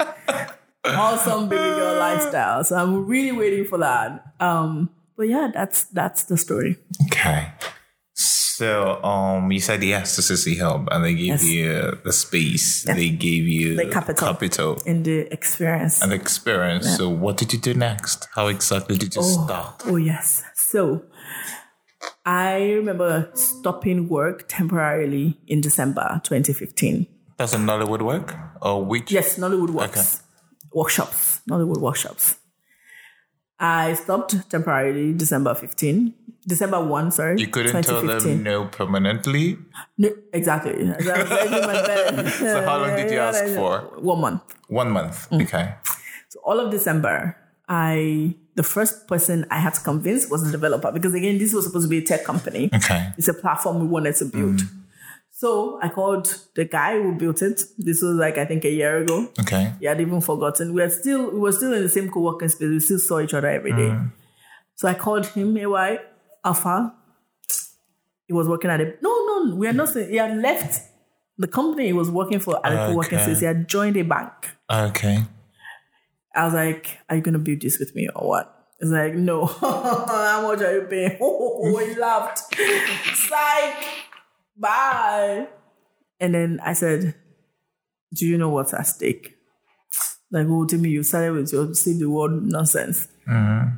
And finally, I convinced him. What did you tell him. I just said, I promise you, I'm gonna make this big. Hmm. So it's not gonna be, it's not just impact, it's not just altruistic. I promise you that I'm gonna make this a big company. And you're gonna get shares from day one. Hmm. And we're gonna build this together and we're gonna make it work. And I promise you that I'll give it everything to make it work. And he's like, okay, those are good mm. odds. And he agreed to start working. It was part time, Okay. of course. He still he, he worked three days a week Okay. on LifeBank and two days with another company Okay. uh, because the amount we had at that time couldn't even pay for mm. his fueling. so, and that's how we built. By a year, he had become full time because he, he was at this point he had Oh, now okay. seen the impact, and he was How long did it take him to build it? Sorry, How long did it take him to build it?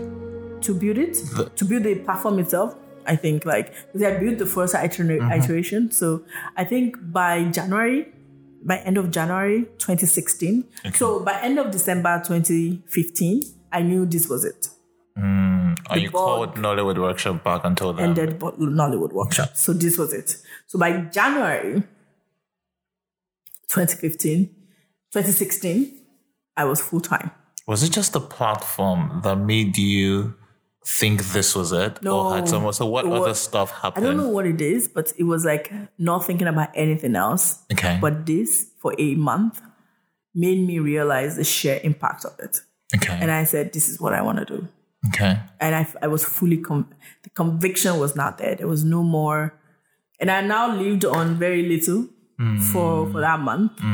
Um, and I felt like I could do it. I mean, my skin was not trash yet. ended up being trash. but my skin was still, my skin was, I, I wasn't really feeling it at the time. I kind of felt it, no spa, nothing, you know, I was just buying lunch. The money I had was to buy, just keep body and soul together and not be homeless. But, you know, that was it. Hmm. That was it. So you had the platform. Then what did you do next? Then we had to go to the hospitals. Okay. And I, a few people had joined us by the time. I think we were six at this time. Okay. Um, Who are the key people you employed? So I employed, um, unfortunately, somebody that didn't work out. I think it lasted two weeks. We, no, two months. I employed, after AY, Okay. who was a developer, I employed a community person to do blood donor stuff because I thought that would be a big part of it. Then I employed a salesperson Okay. uh, who would go to the hospitals with me. Okay. Um, I, w- I knew that I was going to do direct sales. I never tried to do e- um, like you know digital sales. No, I knew it mm. was going to be direct. Hospitals in Nigeria, Nigeria is still back backwards in terms of tech mm. adoption, and hospitals are worse. Um, was it to, was it to get the meeting set up, or were oh, you no, we posted didn't set up. manager? We just walked in. Oh, We just showed up. and like, no, it was, it was like that's you know. I, I listened to a podcast before that says do things that don't scale. Mm. I basically had to do things that didn't scale, and the mm. way that I could do that was basically show up at the hospitals. Just wake up in the morning with the sales team and show up in hospitals and tell them just like Bank. And were you allowed entrance, or you were told Oh, to well, come back? sometimes we will stay the whole day and no one will answer us. Mm. Sometimes within 20 minutes, we already got an like got you know entrance into the CEO's office. So it was a mixed bag. Mm-hmm. Uh, the first break was the first blood bank that agreed to use LifeBank So not even the hospital, Not the the blood bank. because you know when you're building a marketplace that's dual, mm-hmm. supply first I think is the most important. Not mm. demand first, supply first. Okay. Because if supply is present in a particular platform, mm. demand will come find it. I see. Was the idea. Interesting. So, and all of these things I'm saying, I knew at the time, but not the way I've said it. Mm. Of course, I you know the mm. polish comes with time. Um, so in January, you have a platform. When yeah. did the first blood bank come? the first blood bank came by April. April. Hmm, So three months, there are Yep. about three, four months. Okay. But we weren't fully focused. We were still so January we had a good platform. By January, we also knew that we weren't gonna be just a tech platform. Okay. That delivery, delivery was important. Ah, okay. Okay. Uh, so even from from February to all the way to end of April, we were also waiting for creating our distribution platform. Okay. Uh, so we had to get bike, you know, we had to get uh, the blood boxes. How did you ideate around that and decide that it was going to be? So literally, we were supposed to be a a um a tech platform, just a discovery platform, and then I think it was one of my team members and I went to a hospital uh, to basically tell them about our platform that we built. And I remember the hospital said, "Oh yeah, that's good, but how do we get the blood?" ah, okay. I mean, it's good to find out where the blood is. So is it gonna, you know, it's not gonna magically appear in the hospital? Like, what? Okay. Like, go, do you work with a delivery network, etc. I was like, okay, okay, we'll go find a delivery network. Okay. Because everybody, nobody was doing on demand. At the time, they were all doing scheduled. On demand means as soon as the order comes, it has They're to be picked up and delivered immediately. So, and they couldn't offer that. So we knew we were going to do delivery ourselves. So we spoke to a few other people, um, and the only path forward was self delivery. Ah, okay. So then we had to build the infrastructure. I remember just saying, okay, I'll just put it in a cooler, chuck it in an Okada and go.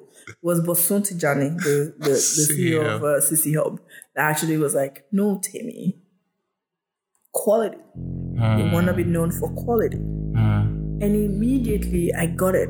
Yes, I want to be known for quality. Hmm. And I remember the way I could understand it is you have this little boy.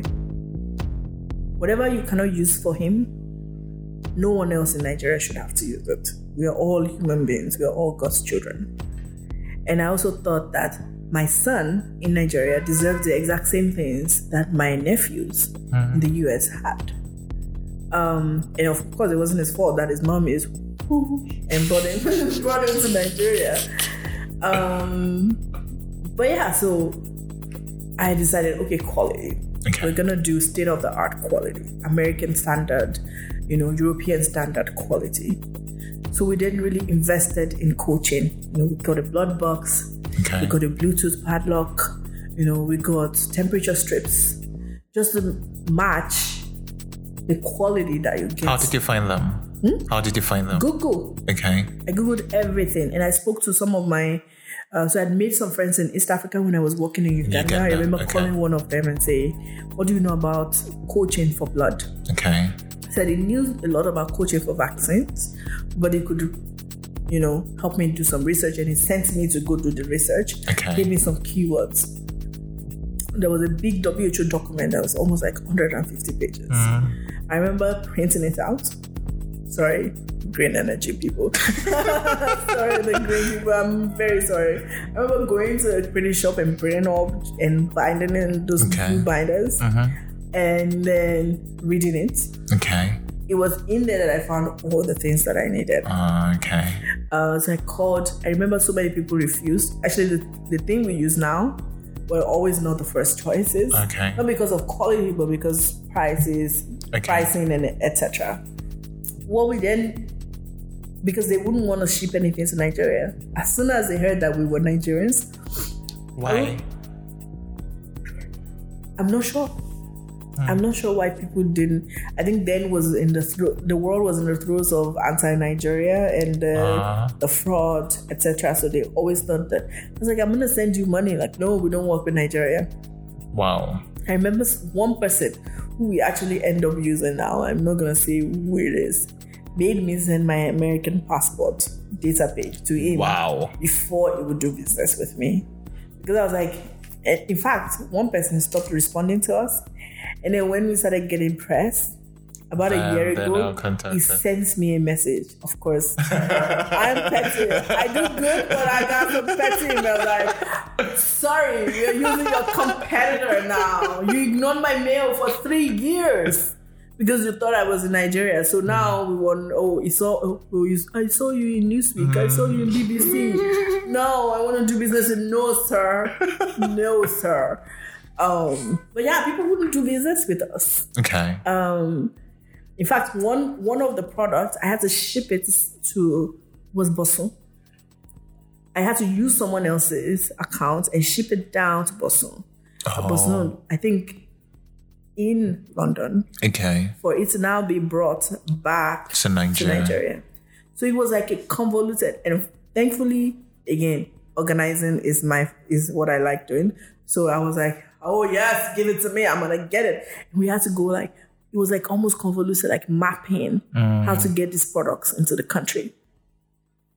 One time, some of our product was stuck in uh, customs, so we got it was a big blood boxes. Got it in, was stuck in customs because they were quoting the most ridiculous duty. Um, because usually health products don't carry much less duty. Exactly. So we said this is a health product. They said, oh, it's made with plastic. It carries sixty percent duty. No, it does not. oh. Wow. Anyways, so we had to like basically push, and finally we got it. We got it in um, late April. So everything was Okay. now in Same the as when you got the blood bank as well, April. no, no, no. We got the blood bag before April. Okay. Yeah, it was before April. Okay. Our first, we fir- our first order was in May, Okay. May 2016.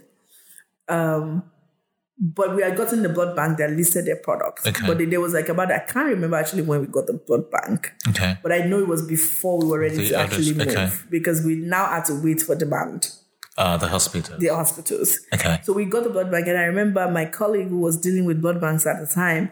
I remember her saying that one day she went to a blood bank. This was this blood bank was in um, Mushin. Okay. No, no, no, it's all up. Sorry, it's not Okay. It- it's Holo. And she walked into the blood bank, and the guy was like, "You know, we're already working with something like this. I've been listing my products in this platform. I won't say their name for a year." And mm. nothing has sold from listing. I'm just doing the work. Ah, nothing is coming out of it. They will be calling. They will be trying to get me to tell their product, but nothing comes. And he said, "I don't want to do another one. You are, you guys are all scams." Wow. And I was like, okay, that's weird. And then I said, he, she said to her, to him, if you don't join this platform, you'll regret it. I don't know why she said that. I don't know where it came from, but she said like this is gonna be the thing. If you don't join now, you're gonna regret it. And he's still, you know, we're still part of it. We still work with him. Ah, okay. Um, and he said, okay, I'll give you some. So he listed some on the platform. Now it was very prominent. So she would then go to other blood banks and say, oh, did you know this person has joined? Ah, Don't okay. left out. So that person, they, then they all started coming. Interesting. Then they all started, and that was how we got like about 15. Ah, interesting. Before we even launched, we already got 15 blood banks. Okay. And it was the first quasi threat that says if you don't join this, this is gonna be big. Mm. If you don't join now, you're gonna regret it. And then he joined, and, that got all the the people around 14. him who knew him to join. Not because they were like, oh, he's showing leadership, but because they're like, ah, If- if, money is to be made, I want to be there too. Mm, okay. So that was how we got the first. Then hospitals came in. So we had actually signed up hospitals throughout waiting for this cold chain, Okay. but we, we hadn't gotten our first order. So Okay. by end of April, we were ready. Okay. We had our bike set up. We have the cold chain equipment. Everything was ready. Then we got our first order. I remember it was an order to Lasso. This was when? This was May 2016. Okay. That was the first order, May 2016. Um, we actually we don't celebrate January 2016 when we were when we were officially incorporated. Mm. Okay. Is May. Um, May 20, When you got your first May order. is when we got our first order. That's what we like to okay. celebrate. So we got our first order, and that was it. And we've been growing ever since. In just a moment, Temie will be sharing her life lessons, inspiring moments, and times when she felt most alone shortly.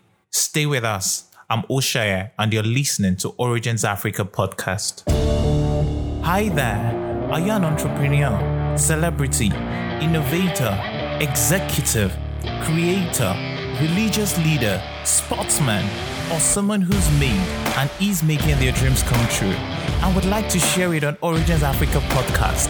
Kindly send an email to originsafricapodcast at gmail.com or reach us via any of our social media platforms Twitter, Instagram, and Facebook at Origins AF. Your origin story matters. Let's inspire hope, one story at a time. If you like what you've listened to hitherto, click the subscribe button. For sponsorships, donations, and adverts, please send an email to originsafricapodcast at gmail.com. Also share your thoughts and feedback with us on social media pages, Twitter, Instagram, and Facebook at Origins AF. Don't forget to follow us. Welcome back to Origins Africa podcast. So, LifeBank was incorporated in 2016 and they had their first order in May.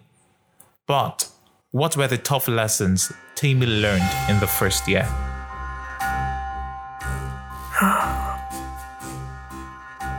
I think that I underestimated how much of em- my emotional intelligence would be needed. Hmm. I think I really quite underestimated. I thought for some reason that in businesses, everything is logical. Hmm. That people somehow come to work and they become these hyperlogical, hyper calm, hyper focused versions of themselves. And I didn't realize that people bring themselves to work.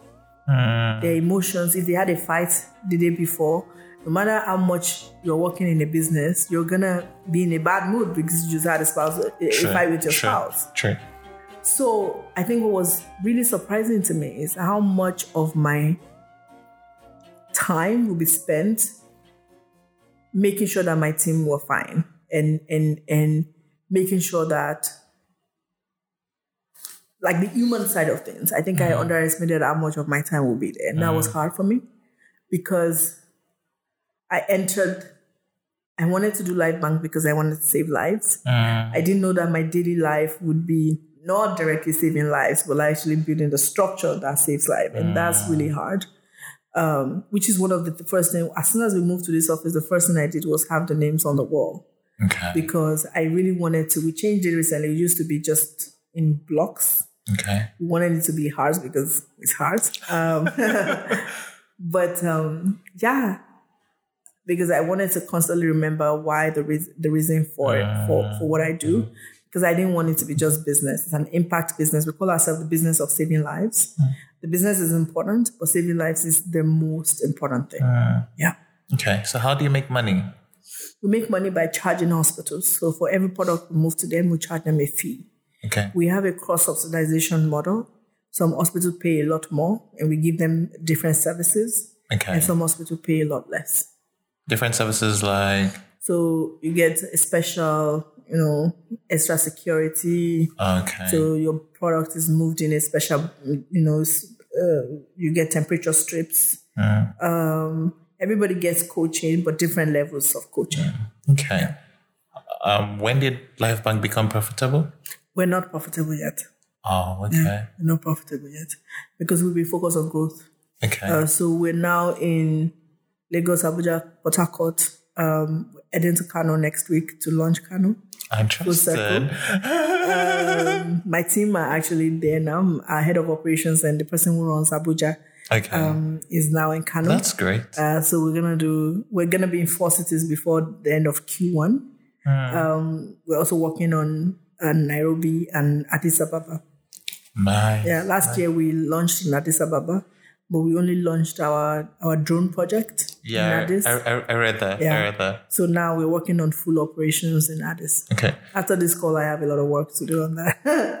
How difficult or challenging is or has the expansion to other cities and countries Oh, been, been from hard.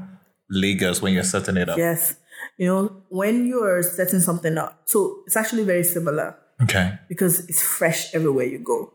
Um, setting up within Nigeria is now easy. I think we can do that within like a week. Okay. You know, we can because now we know exactly how to do it. We know Nigeria very well. But setting up outside Nigeria has been a bit complex, uh, and that's taken a chunk of my time. Um, and that's been a bit harder. Like it just reminds me of when we were starting from afresh. Anyways, um, because it's now you now have to do a lot of troubleshooting. It's not there are no systems we've built for understanding the peculiarities of those markets. Here now we understand the peculiarities of those of every of every area in Nigeria, and we've been able to respond to that. So anytime we're moving, so let's say we're moving from um, Lagos to Ibadan, it's very similar culture, very similar working culture. So then you already have some sort of like background, some sort of mental muscle Okay. to deal with those issues that will pop up, and you already have a system in place. Uh, but you know, East Africa is a completely new, new, new play. Uh, but we think we're up to it, and we're doing the thing. So Most definitely. you'll be hearing some news about our expansion plans. That's great. yeah. Um. So how long you had the initial capital from CcHUB? How long did that take you until before you had Mm. Oh, very further short. investment? because I made I, I made the mistakes that most people made make when they're starting new. I bought things I didn't need. And then they ah. had to be put in storage. Things, So ah. I bought too much of one of the products we needed for cold chain. So that took a chunk of our capital. Okay. Um, I then had to raise a bridge round. Then we finished the bridge round, and I had to raise a seed round, which we did in 2018 January. Um, Was getting investment easy? Mm, I don't think it's easy, but I don't think it's hard either. Okay. I think it's not hard if you're going. Okay. If you're already do, like we're three x in every year, so it's not. But it's hard because we're healthcare. People don't trust it. There's a lot of risk, so you have to explain it over and over again, um, and you have to be selective. So I think one of the things I do is I don't I don't talk to tons of investors. Okay. I basically pre-select the person I want to work with. What do you look out for? Patience. Okay. patience is the only thing I care about. Um, and if you look at our cap table, you'll be shocked because there are some people on that cap table who you think are not patient at all, but I've actually turned out to be the most patient. Um, and I think I want someone who also understands the dual bottom line. That at some point I'm going to make decisions that are best for the patient and not necessarily best for returns. And that I'm going to do that constantly. So if you're not somebody who gets that, the relationship is going to be strained. Yeah. So for me, it's been really critical. Returns are important. I mean, again, I have to do something about my spa habits, right? um, so returns are critical for me, and school fees is not cheap in Lagos. At all. at all. You kids? no, no, I don't. no, yeah, get your money up. Um, no, so I have to, yeah, I have to make sure returns happens. But here, when you're going downstairs, you see the list of values that we have at LifeBank. The first and most important one is you have to care, and we give the order of caring.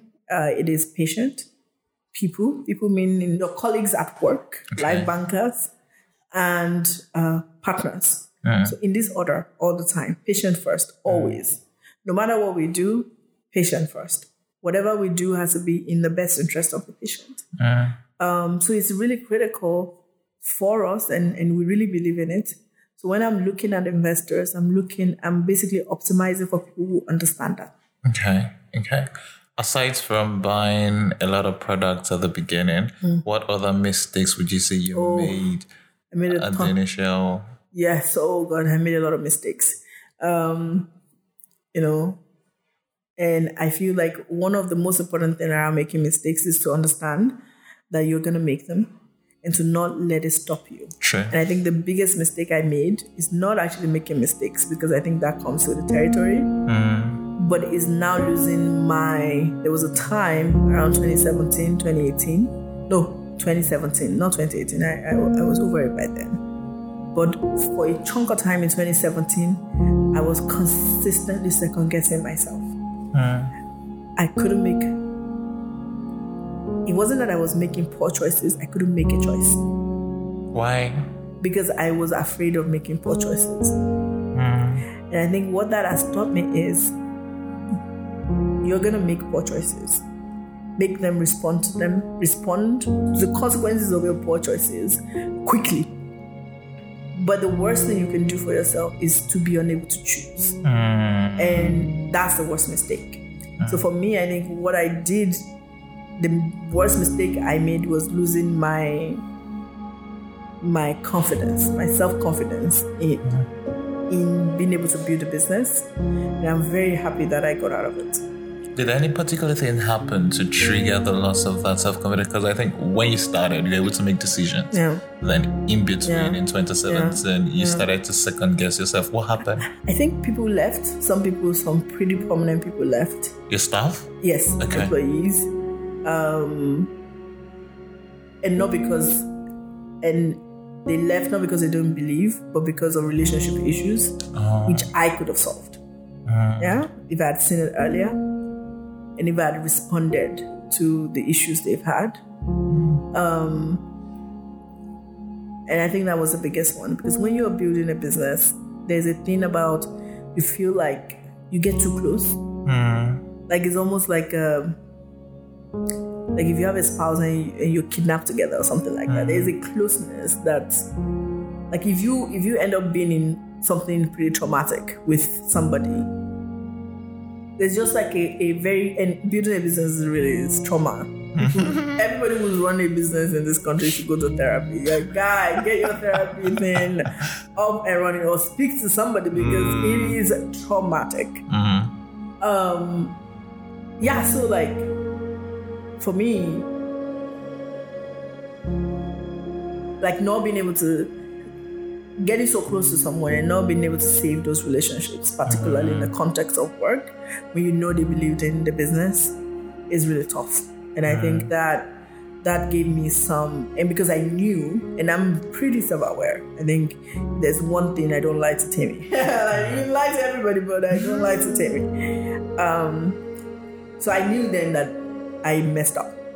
They messed up a little bit, and I messed up a little bit as well. And because I had messed up, I just couldn't make good choice. I felt like I made poor choices with that relationship, and I felt like I couldn't make good choices anymore, mm. and I got stuck in. I was basically sitting on decisions for months and not making choices, and and I think that's probably the biggest mistake I've ever made. Mm. And Okay. founders should watch out for it. Hmm. Because you think you're being careful, you're not being careful. You're, you're delaying, and you're not able to make. It's like having PTSD Hmm. from founding. Interesting. Interesting. So last year, Mm. you won the Jack Ma African Netpreneur Prize. Yes, yes, yes, yes. Congratulations. Thank you. Thank you. How did that feel? Oh, I worked for it. Hmm. And I think it just basically reinforced everything I knew about myself. And I think it was one of those moments where you know, okay, this is me. I'm formed mm. now. I've always believed in working hard, and I worked hard. That pitch I knew offhand. I didn't need to look at anything, I didn't need to check. And the only way to know it offhand is to have practiced a thousand times. And I practiced Wow. a thousand times. My assistant who traveled with me was amazing, would say, basically enter my, she would come to my room around like 6 a.m. Tell me wake up. It was like a drill. Take it again. Wow. I'll present it again. And again. Again, I'll do it. And again, I'll do it. I'll again, I'll do it. Because I basically gave up. It was one week where we were in Accra. And again, and I'll do it again.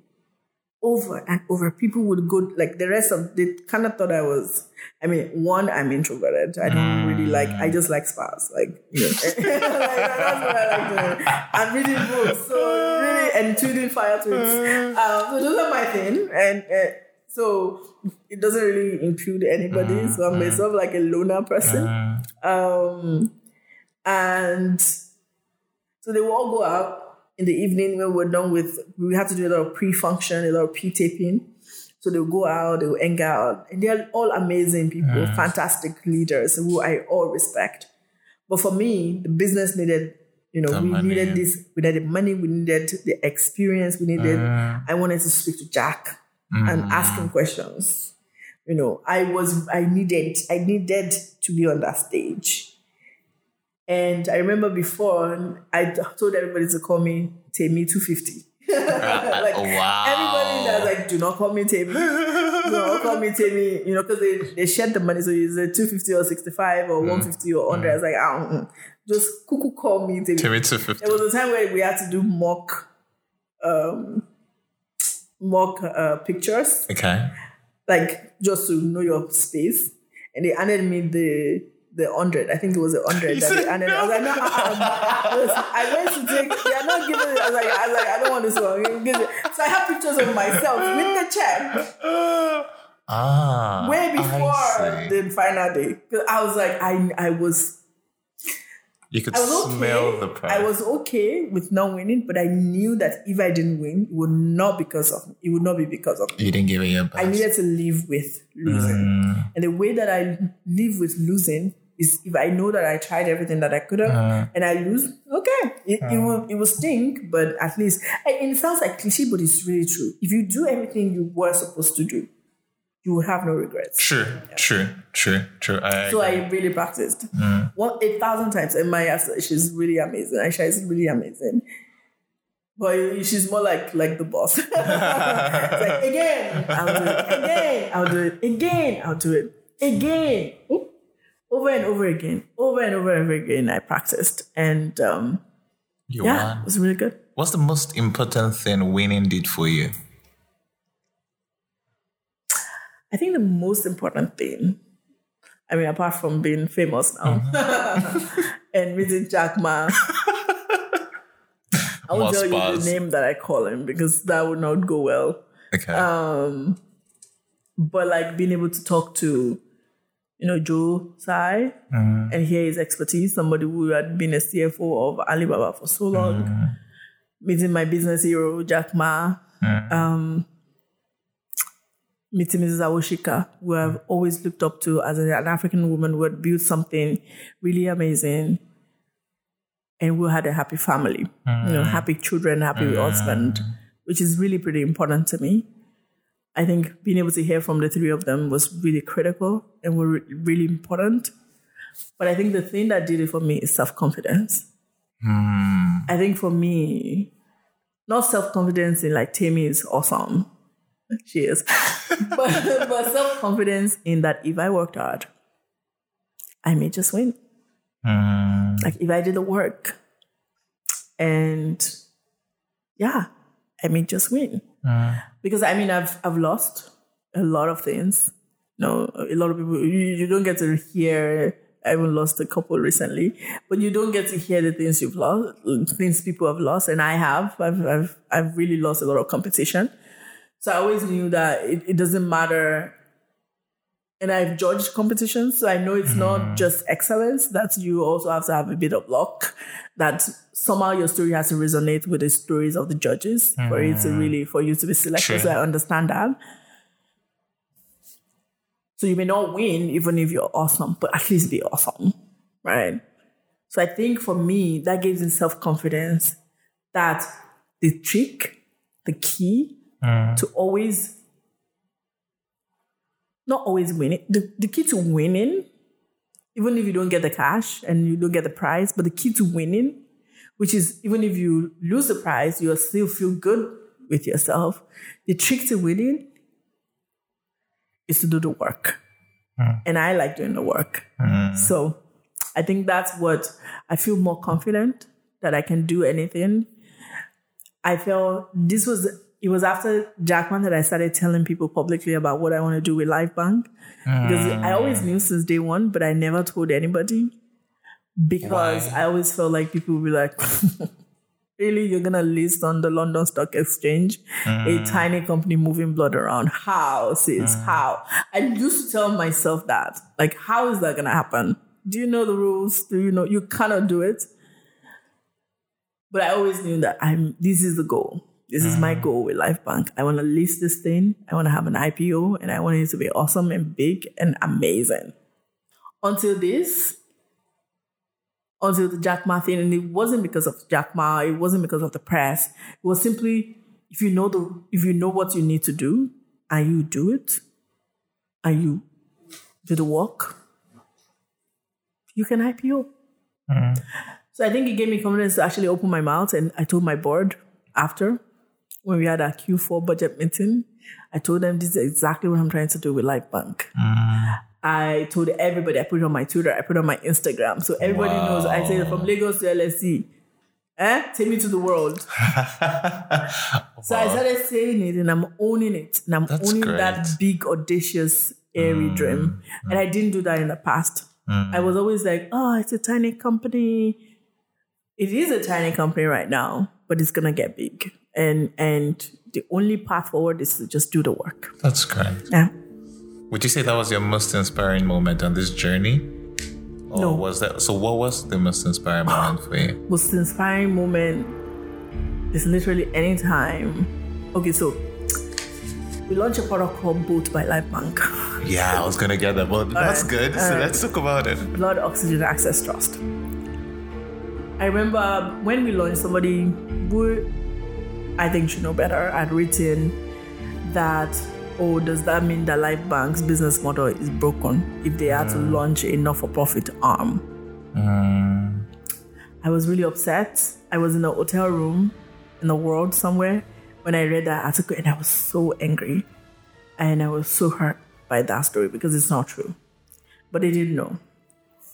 So I've always felt like shaky about BOAT since that writing because I didn't want everybody to think that LifeBank is now morphing into an NGO and no no longer a business. And I think that was sort of like the implication of what that person wrote. So I was really upset about it. So I've always felt mm, a bit strange about BOAT. I know that it was needed. I know it's awesome, but I've never been like super like pushy about it until so one day we had to do shoot. It was actually for Jack Ma. They had to do a pre-shoot. Okay. So they wanted to go to, they had gone to a very fancy hospital that we work with because we work with everybody. Like the best hospital in Lagos, we're working with them, all of them. And the poorest hospital in Lagos with no electricity, we're working with them. So it's really, really like, so we went to, so they wanted to see that. So we went to a hospital on Snake Island. Okay. And in this island, there is no electricity. Um, it's a tiny little island. They don't have electricity. There's no electricity drawn to the island. So the hospital doesn't have light, except for they put on the generator.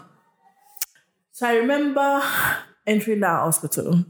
Now before before the, the before this trip to this to the island, it was my first time there. We had been working for the, with them for like six months. We had helped a girl who had had some sort of complication with childbirth.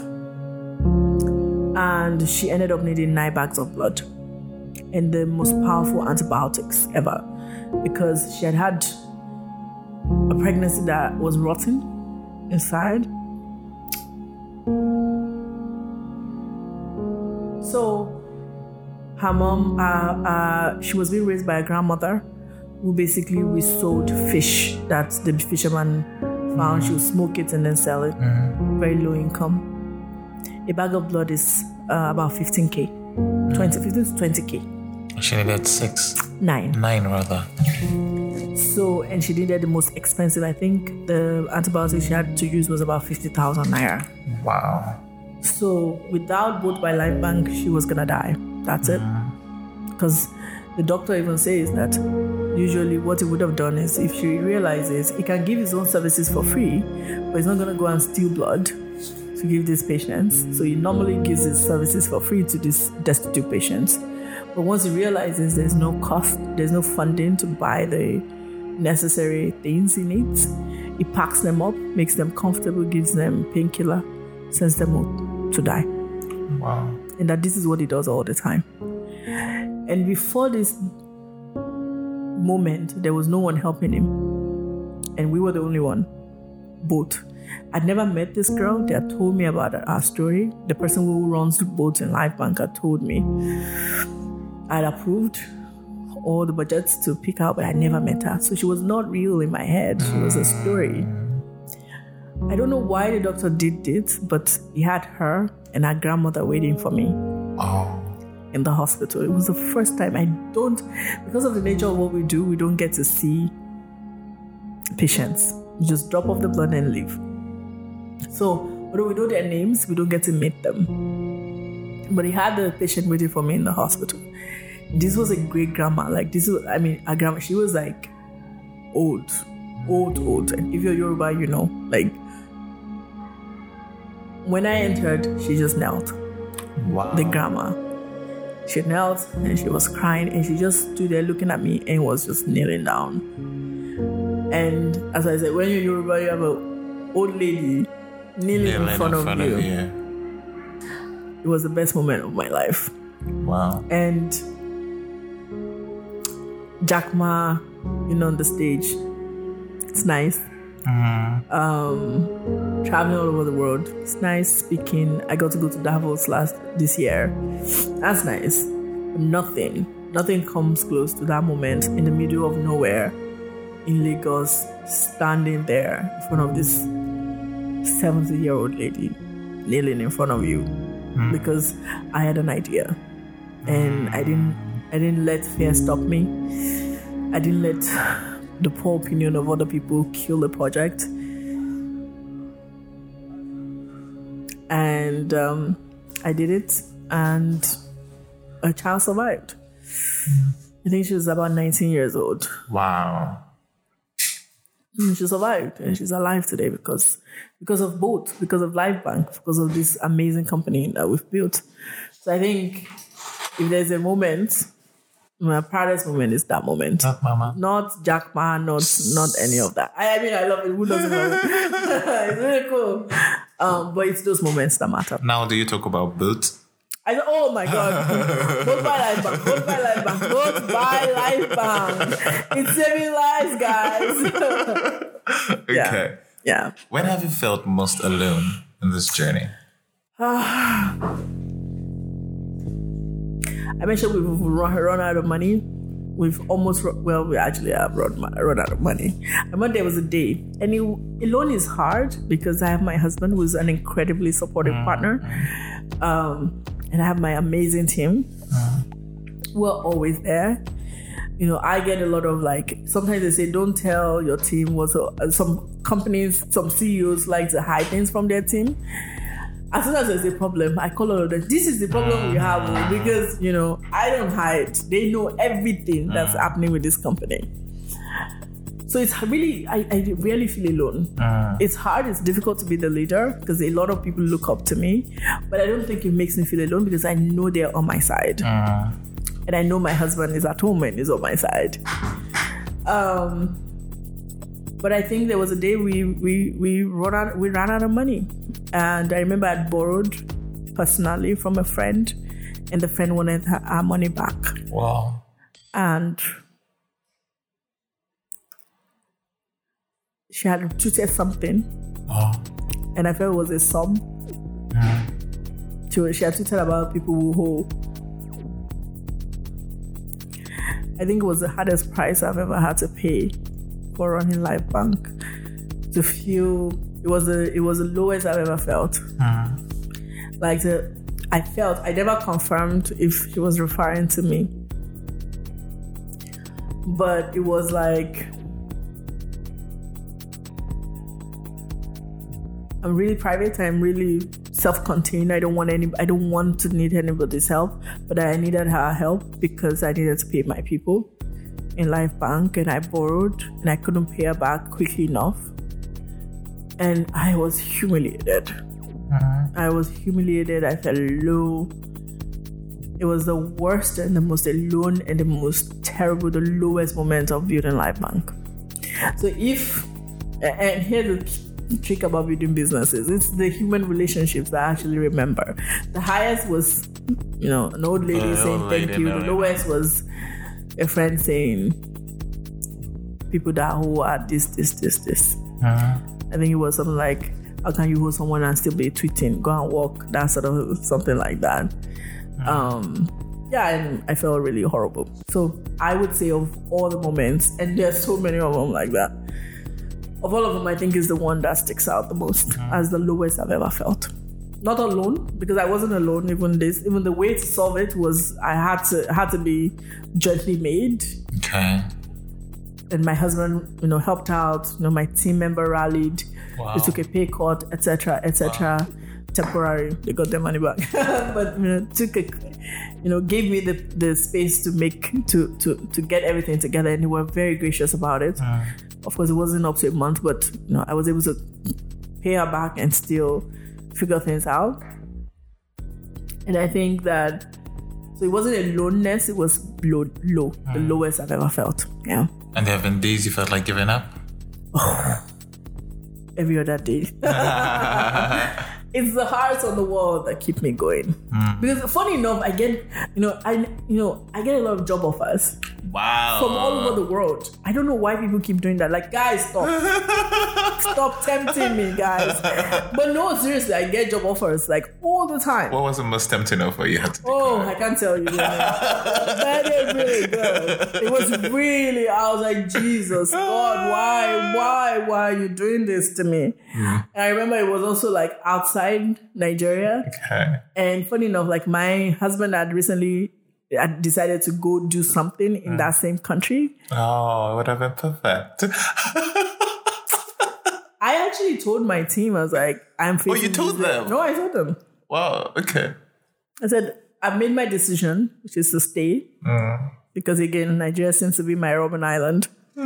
Uh, but yeah, I yeah, I get a lot of job offers, so I'm constantly tempted to leave. Um, but you know, when you're doing something you're really focused on, that this is your this is my life's work. What else am I gonna do? Mm. What else would be as impactful, as interesting, as soul changing as this business? Nothing else. Mm. So I always come back to that. No matter how tempted I am, there was a time where everybody in my life seemed to be moving to Canada. I don't know what it is. Like all of a sudden, it was like a six month period in 20, early 2019, where I felt like everybody I knew was moving to Canada. It was the weirdest thing. Family members, uh, cousins, aunts, best friends, big, you know, people who had like major careers. All of a sudden, I was like, what's happening? You know? And um, yeah, so I'm constantly tempted. Those that period was also difficult mm. because you always just feel like, okay, so what I Why am I still why am I still here? Like, and and it's even worse for me because it's my choice. Mm. If you don't have any choice, Yeah, it's like at least you don't have any choice. You know, everybody in my family has a choice, and we have a we have two countries we can live in outside Nigeria perfectly without mm. needing extra permission. And you know, we keep making this choice because it's the right thing to do. It's my, I feel like it's my duty to solve this problem. I've started it and I'm going to see it through. What are your fears today? Hmm. That I make, this is really vulnerable, It's probably the most vulnerable I feel. I think my fears are that I've made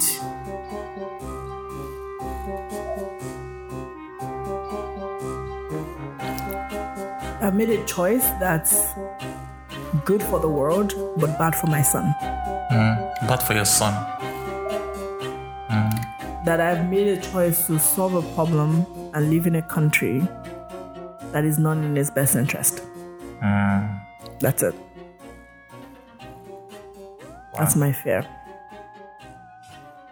Yeah. We'll see. Let's hope he doesn't when he grows old. So we'll see. Hopefully. Yeah.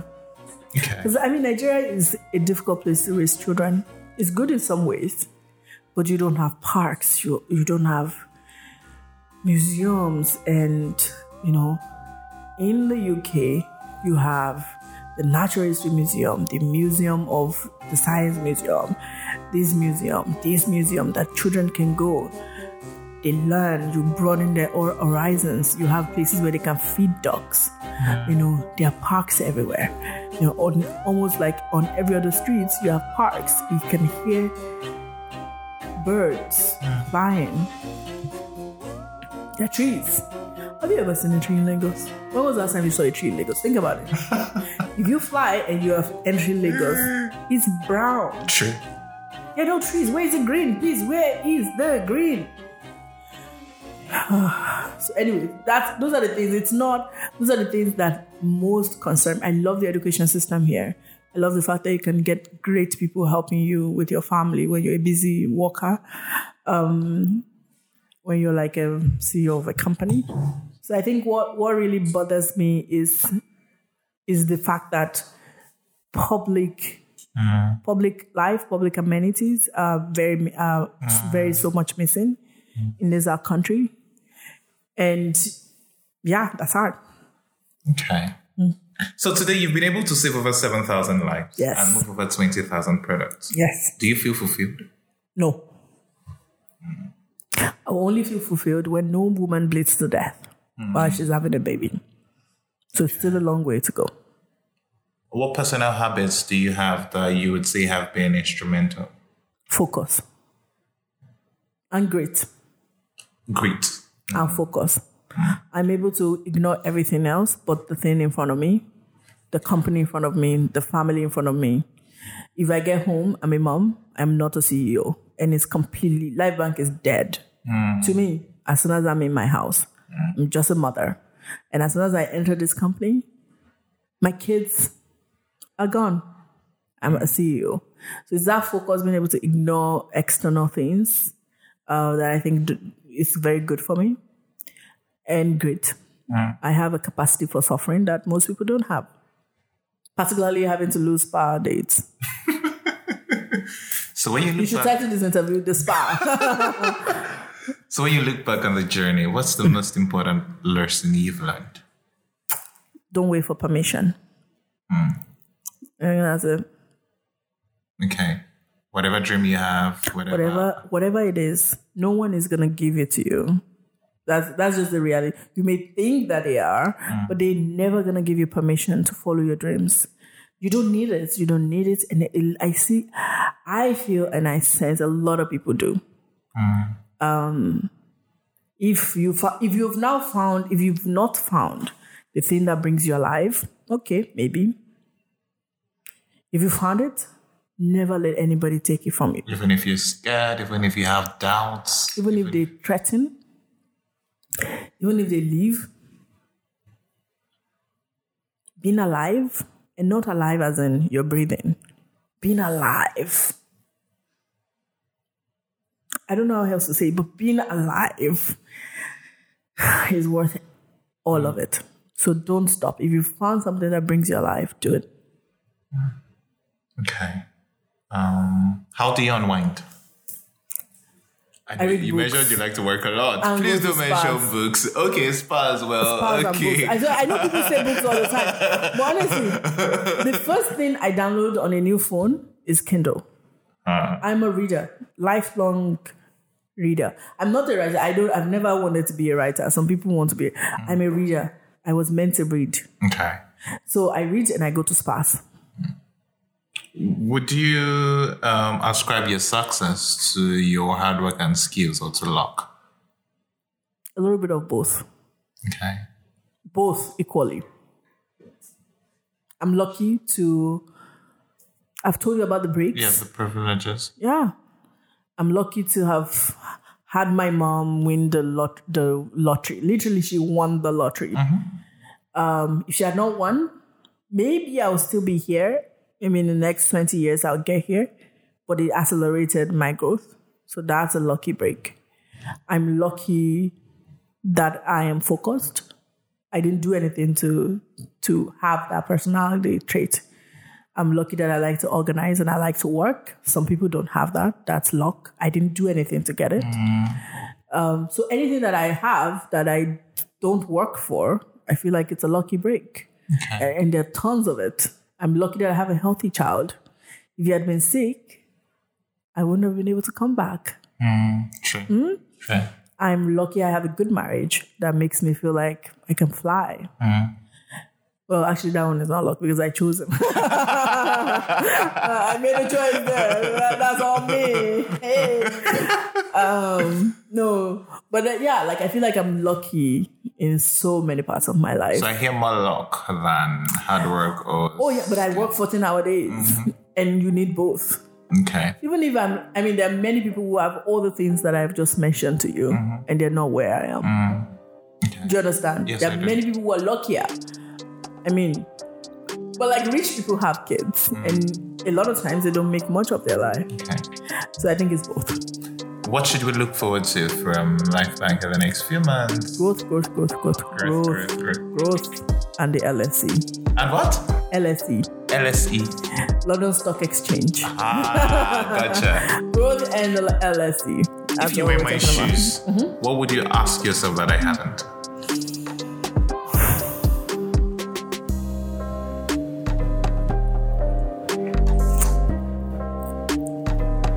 Nothing.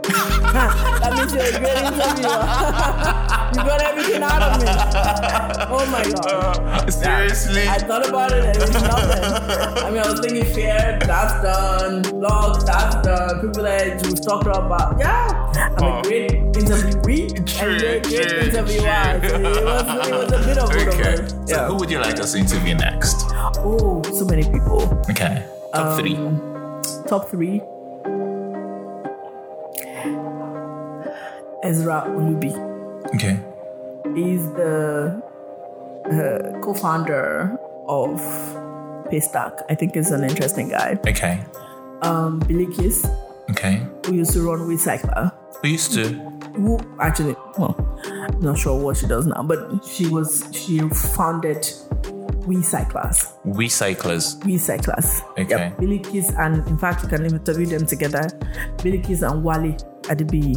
Okay. Um, they Wally runs Wecyclers now. Wecycler is a recycling company. okay. a pretty interesting model. I think you should speak to them. Okay. And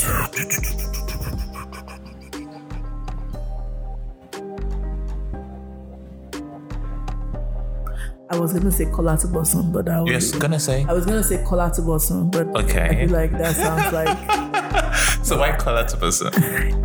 I think he's led a very interesting life. Okay. I think yeah, I think his life has I mean, I've been part of it. for, for six years, eight years. No, no, no, ten years. We've been together for ten years. Um, but I think he's an interesting man. Yeah, I think he's really different. Um, I think that he's doing really interesting things with language. Um, he calls himself the, the defender of African languages. Um, so I think he's done a lot of different things there. Um, I think he's turned a DOD degree a supposedly dot degree to an amazing lucrative career. So he studied linguistics. You Okay. know. How many famous linguistics do you know? Exactly. True. True. Except for that one, um, Chomsky is the most. no, I'm Chomsky. Okay. Um, but yeah, like I think he's led a really pretty interesting life, and, Okay. and I think it could be really interesting to listen to to him. I think your audience will learn a lot from him. That was Temie Giwa-Tubosun.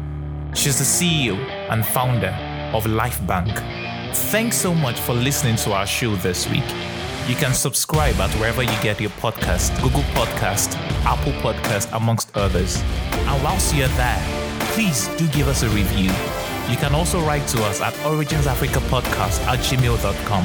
And if you want to send a tweet, it's at originsaf. We would love to hear from you about how we're doing and where you'd like us to improve. Join us next time as we have a chat with Teniola Sagoe, co founder and creative director at Clan, creative director at House of Deola. you think that you've done so well. Like you tell yourself, wow, amazing. This is me. I've done New York Fashion Week. So that's me and my sisters. And you come back home and instead of people here to be like, ah, well done, people are actually trying to, you know, change the, the scene, trying to put Lagos on the map. We're hearing, what nonsense is this? My tailor can sew this. Who do they think they are? Is it because they're Deola Sagoe's daughters? And it's Our show was produced this week by Tomishi Ajani, whilst the theme song was composed by Just Rotimi. I'm Oshaya, and you've been listening to Origins Africa podcast. Bye for now. Whatever you do, don't back down when things get tight. Get the drive.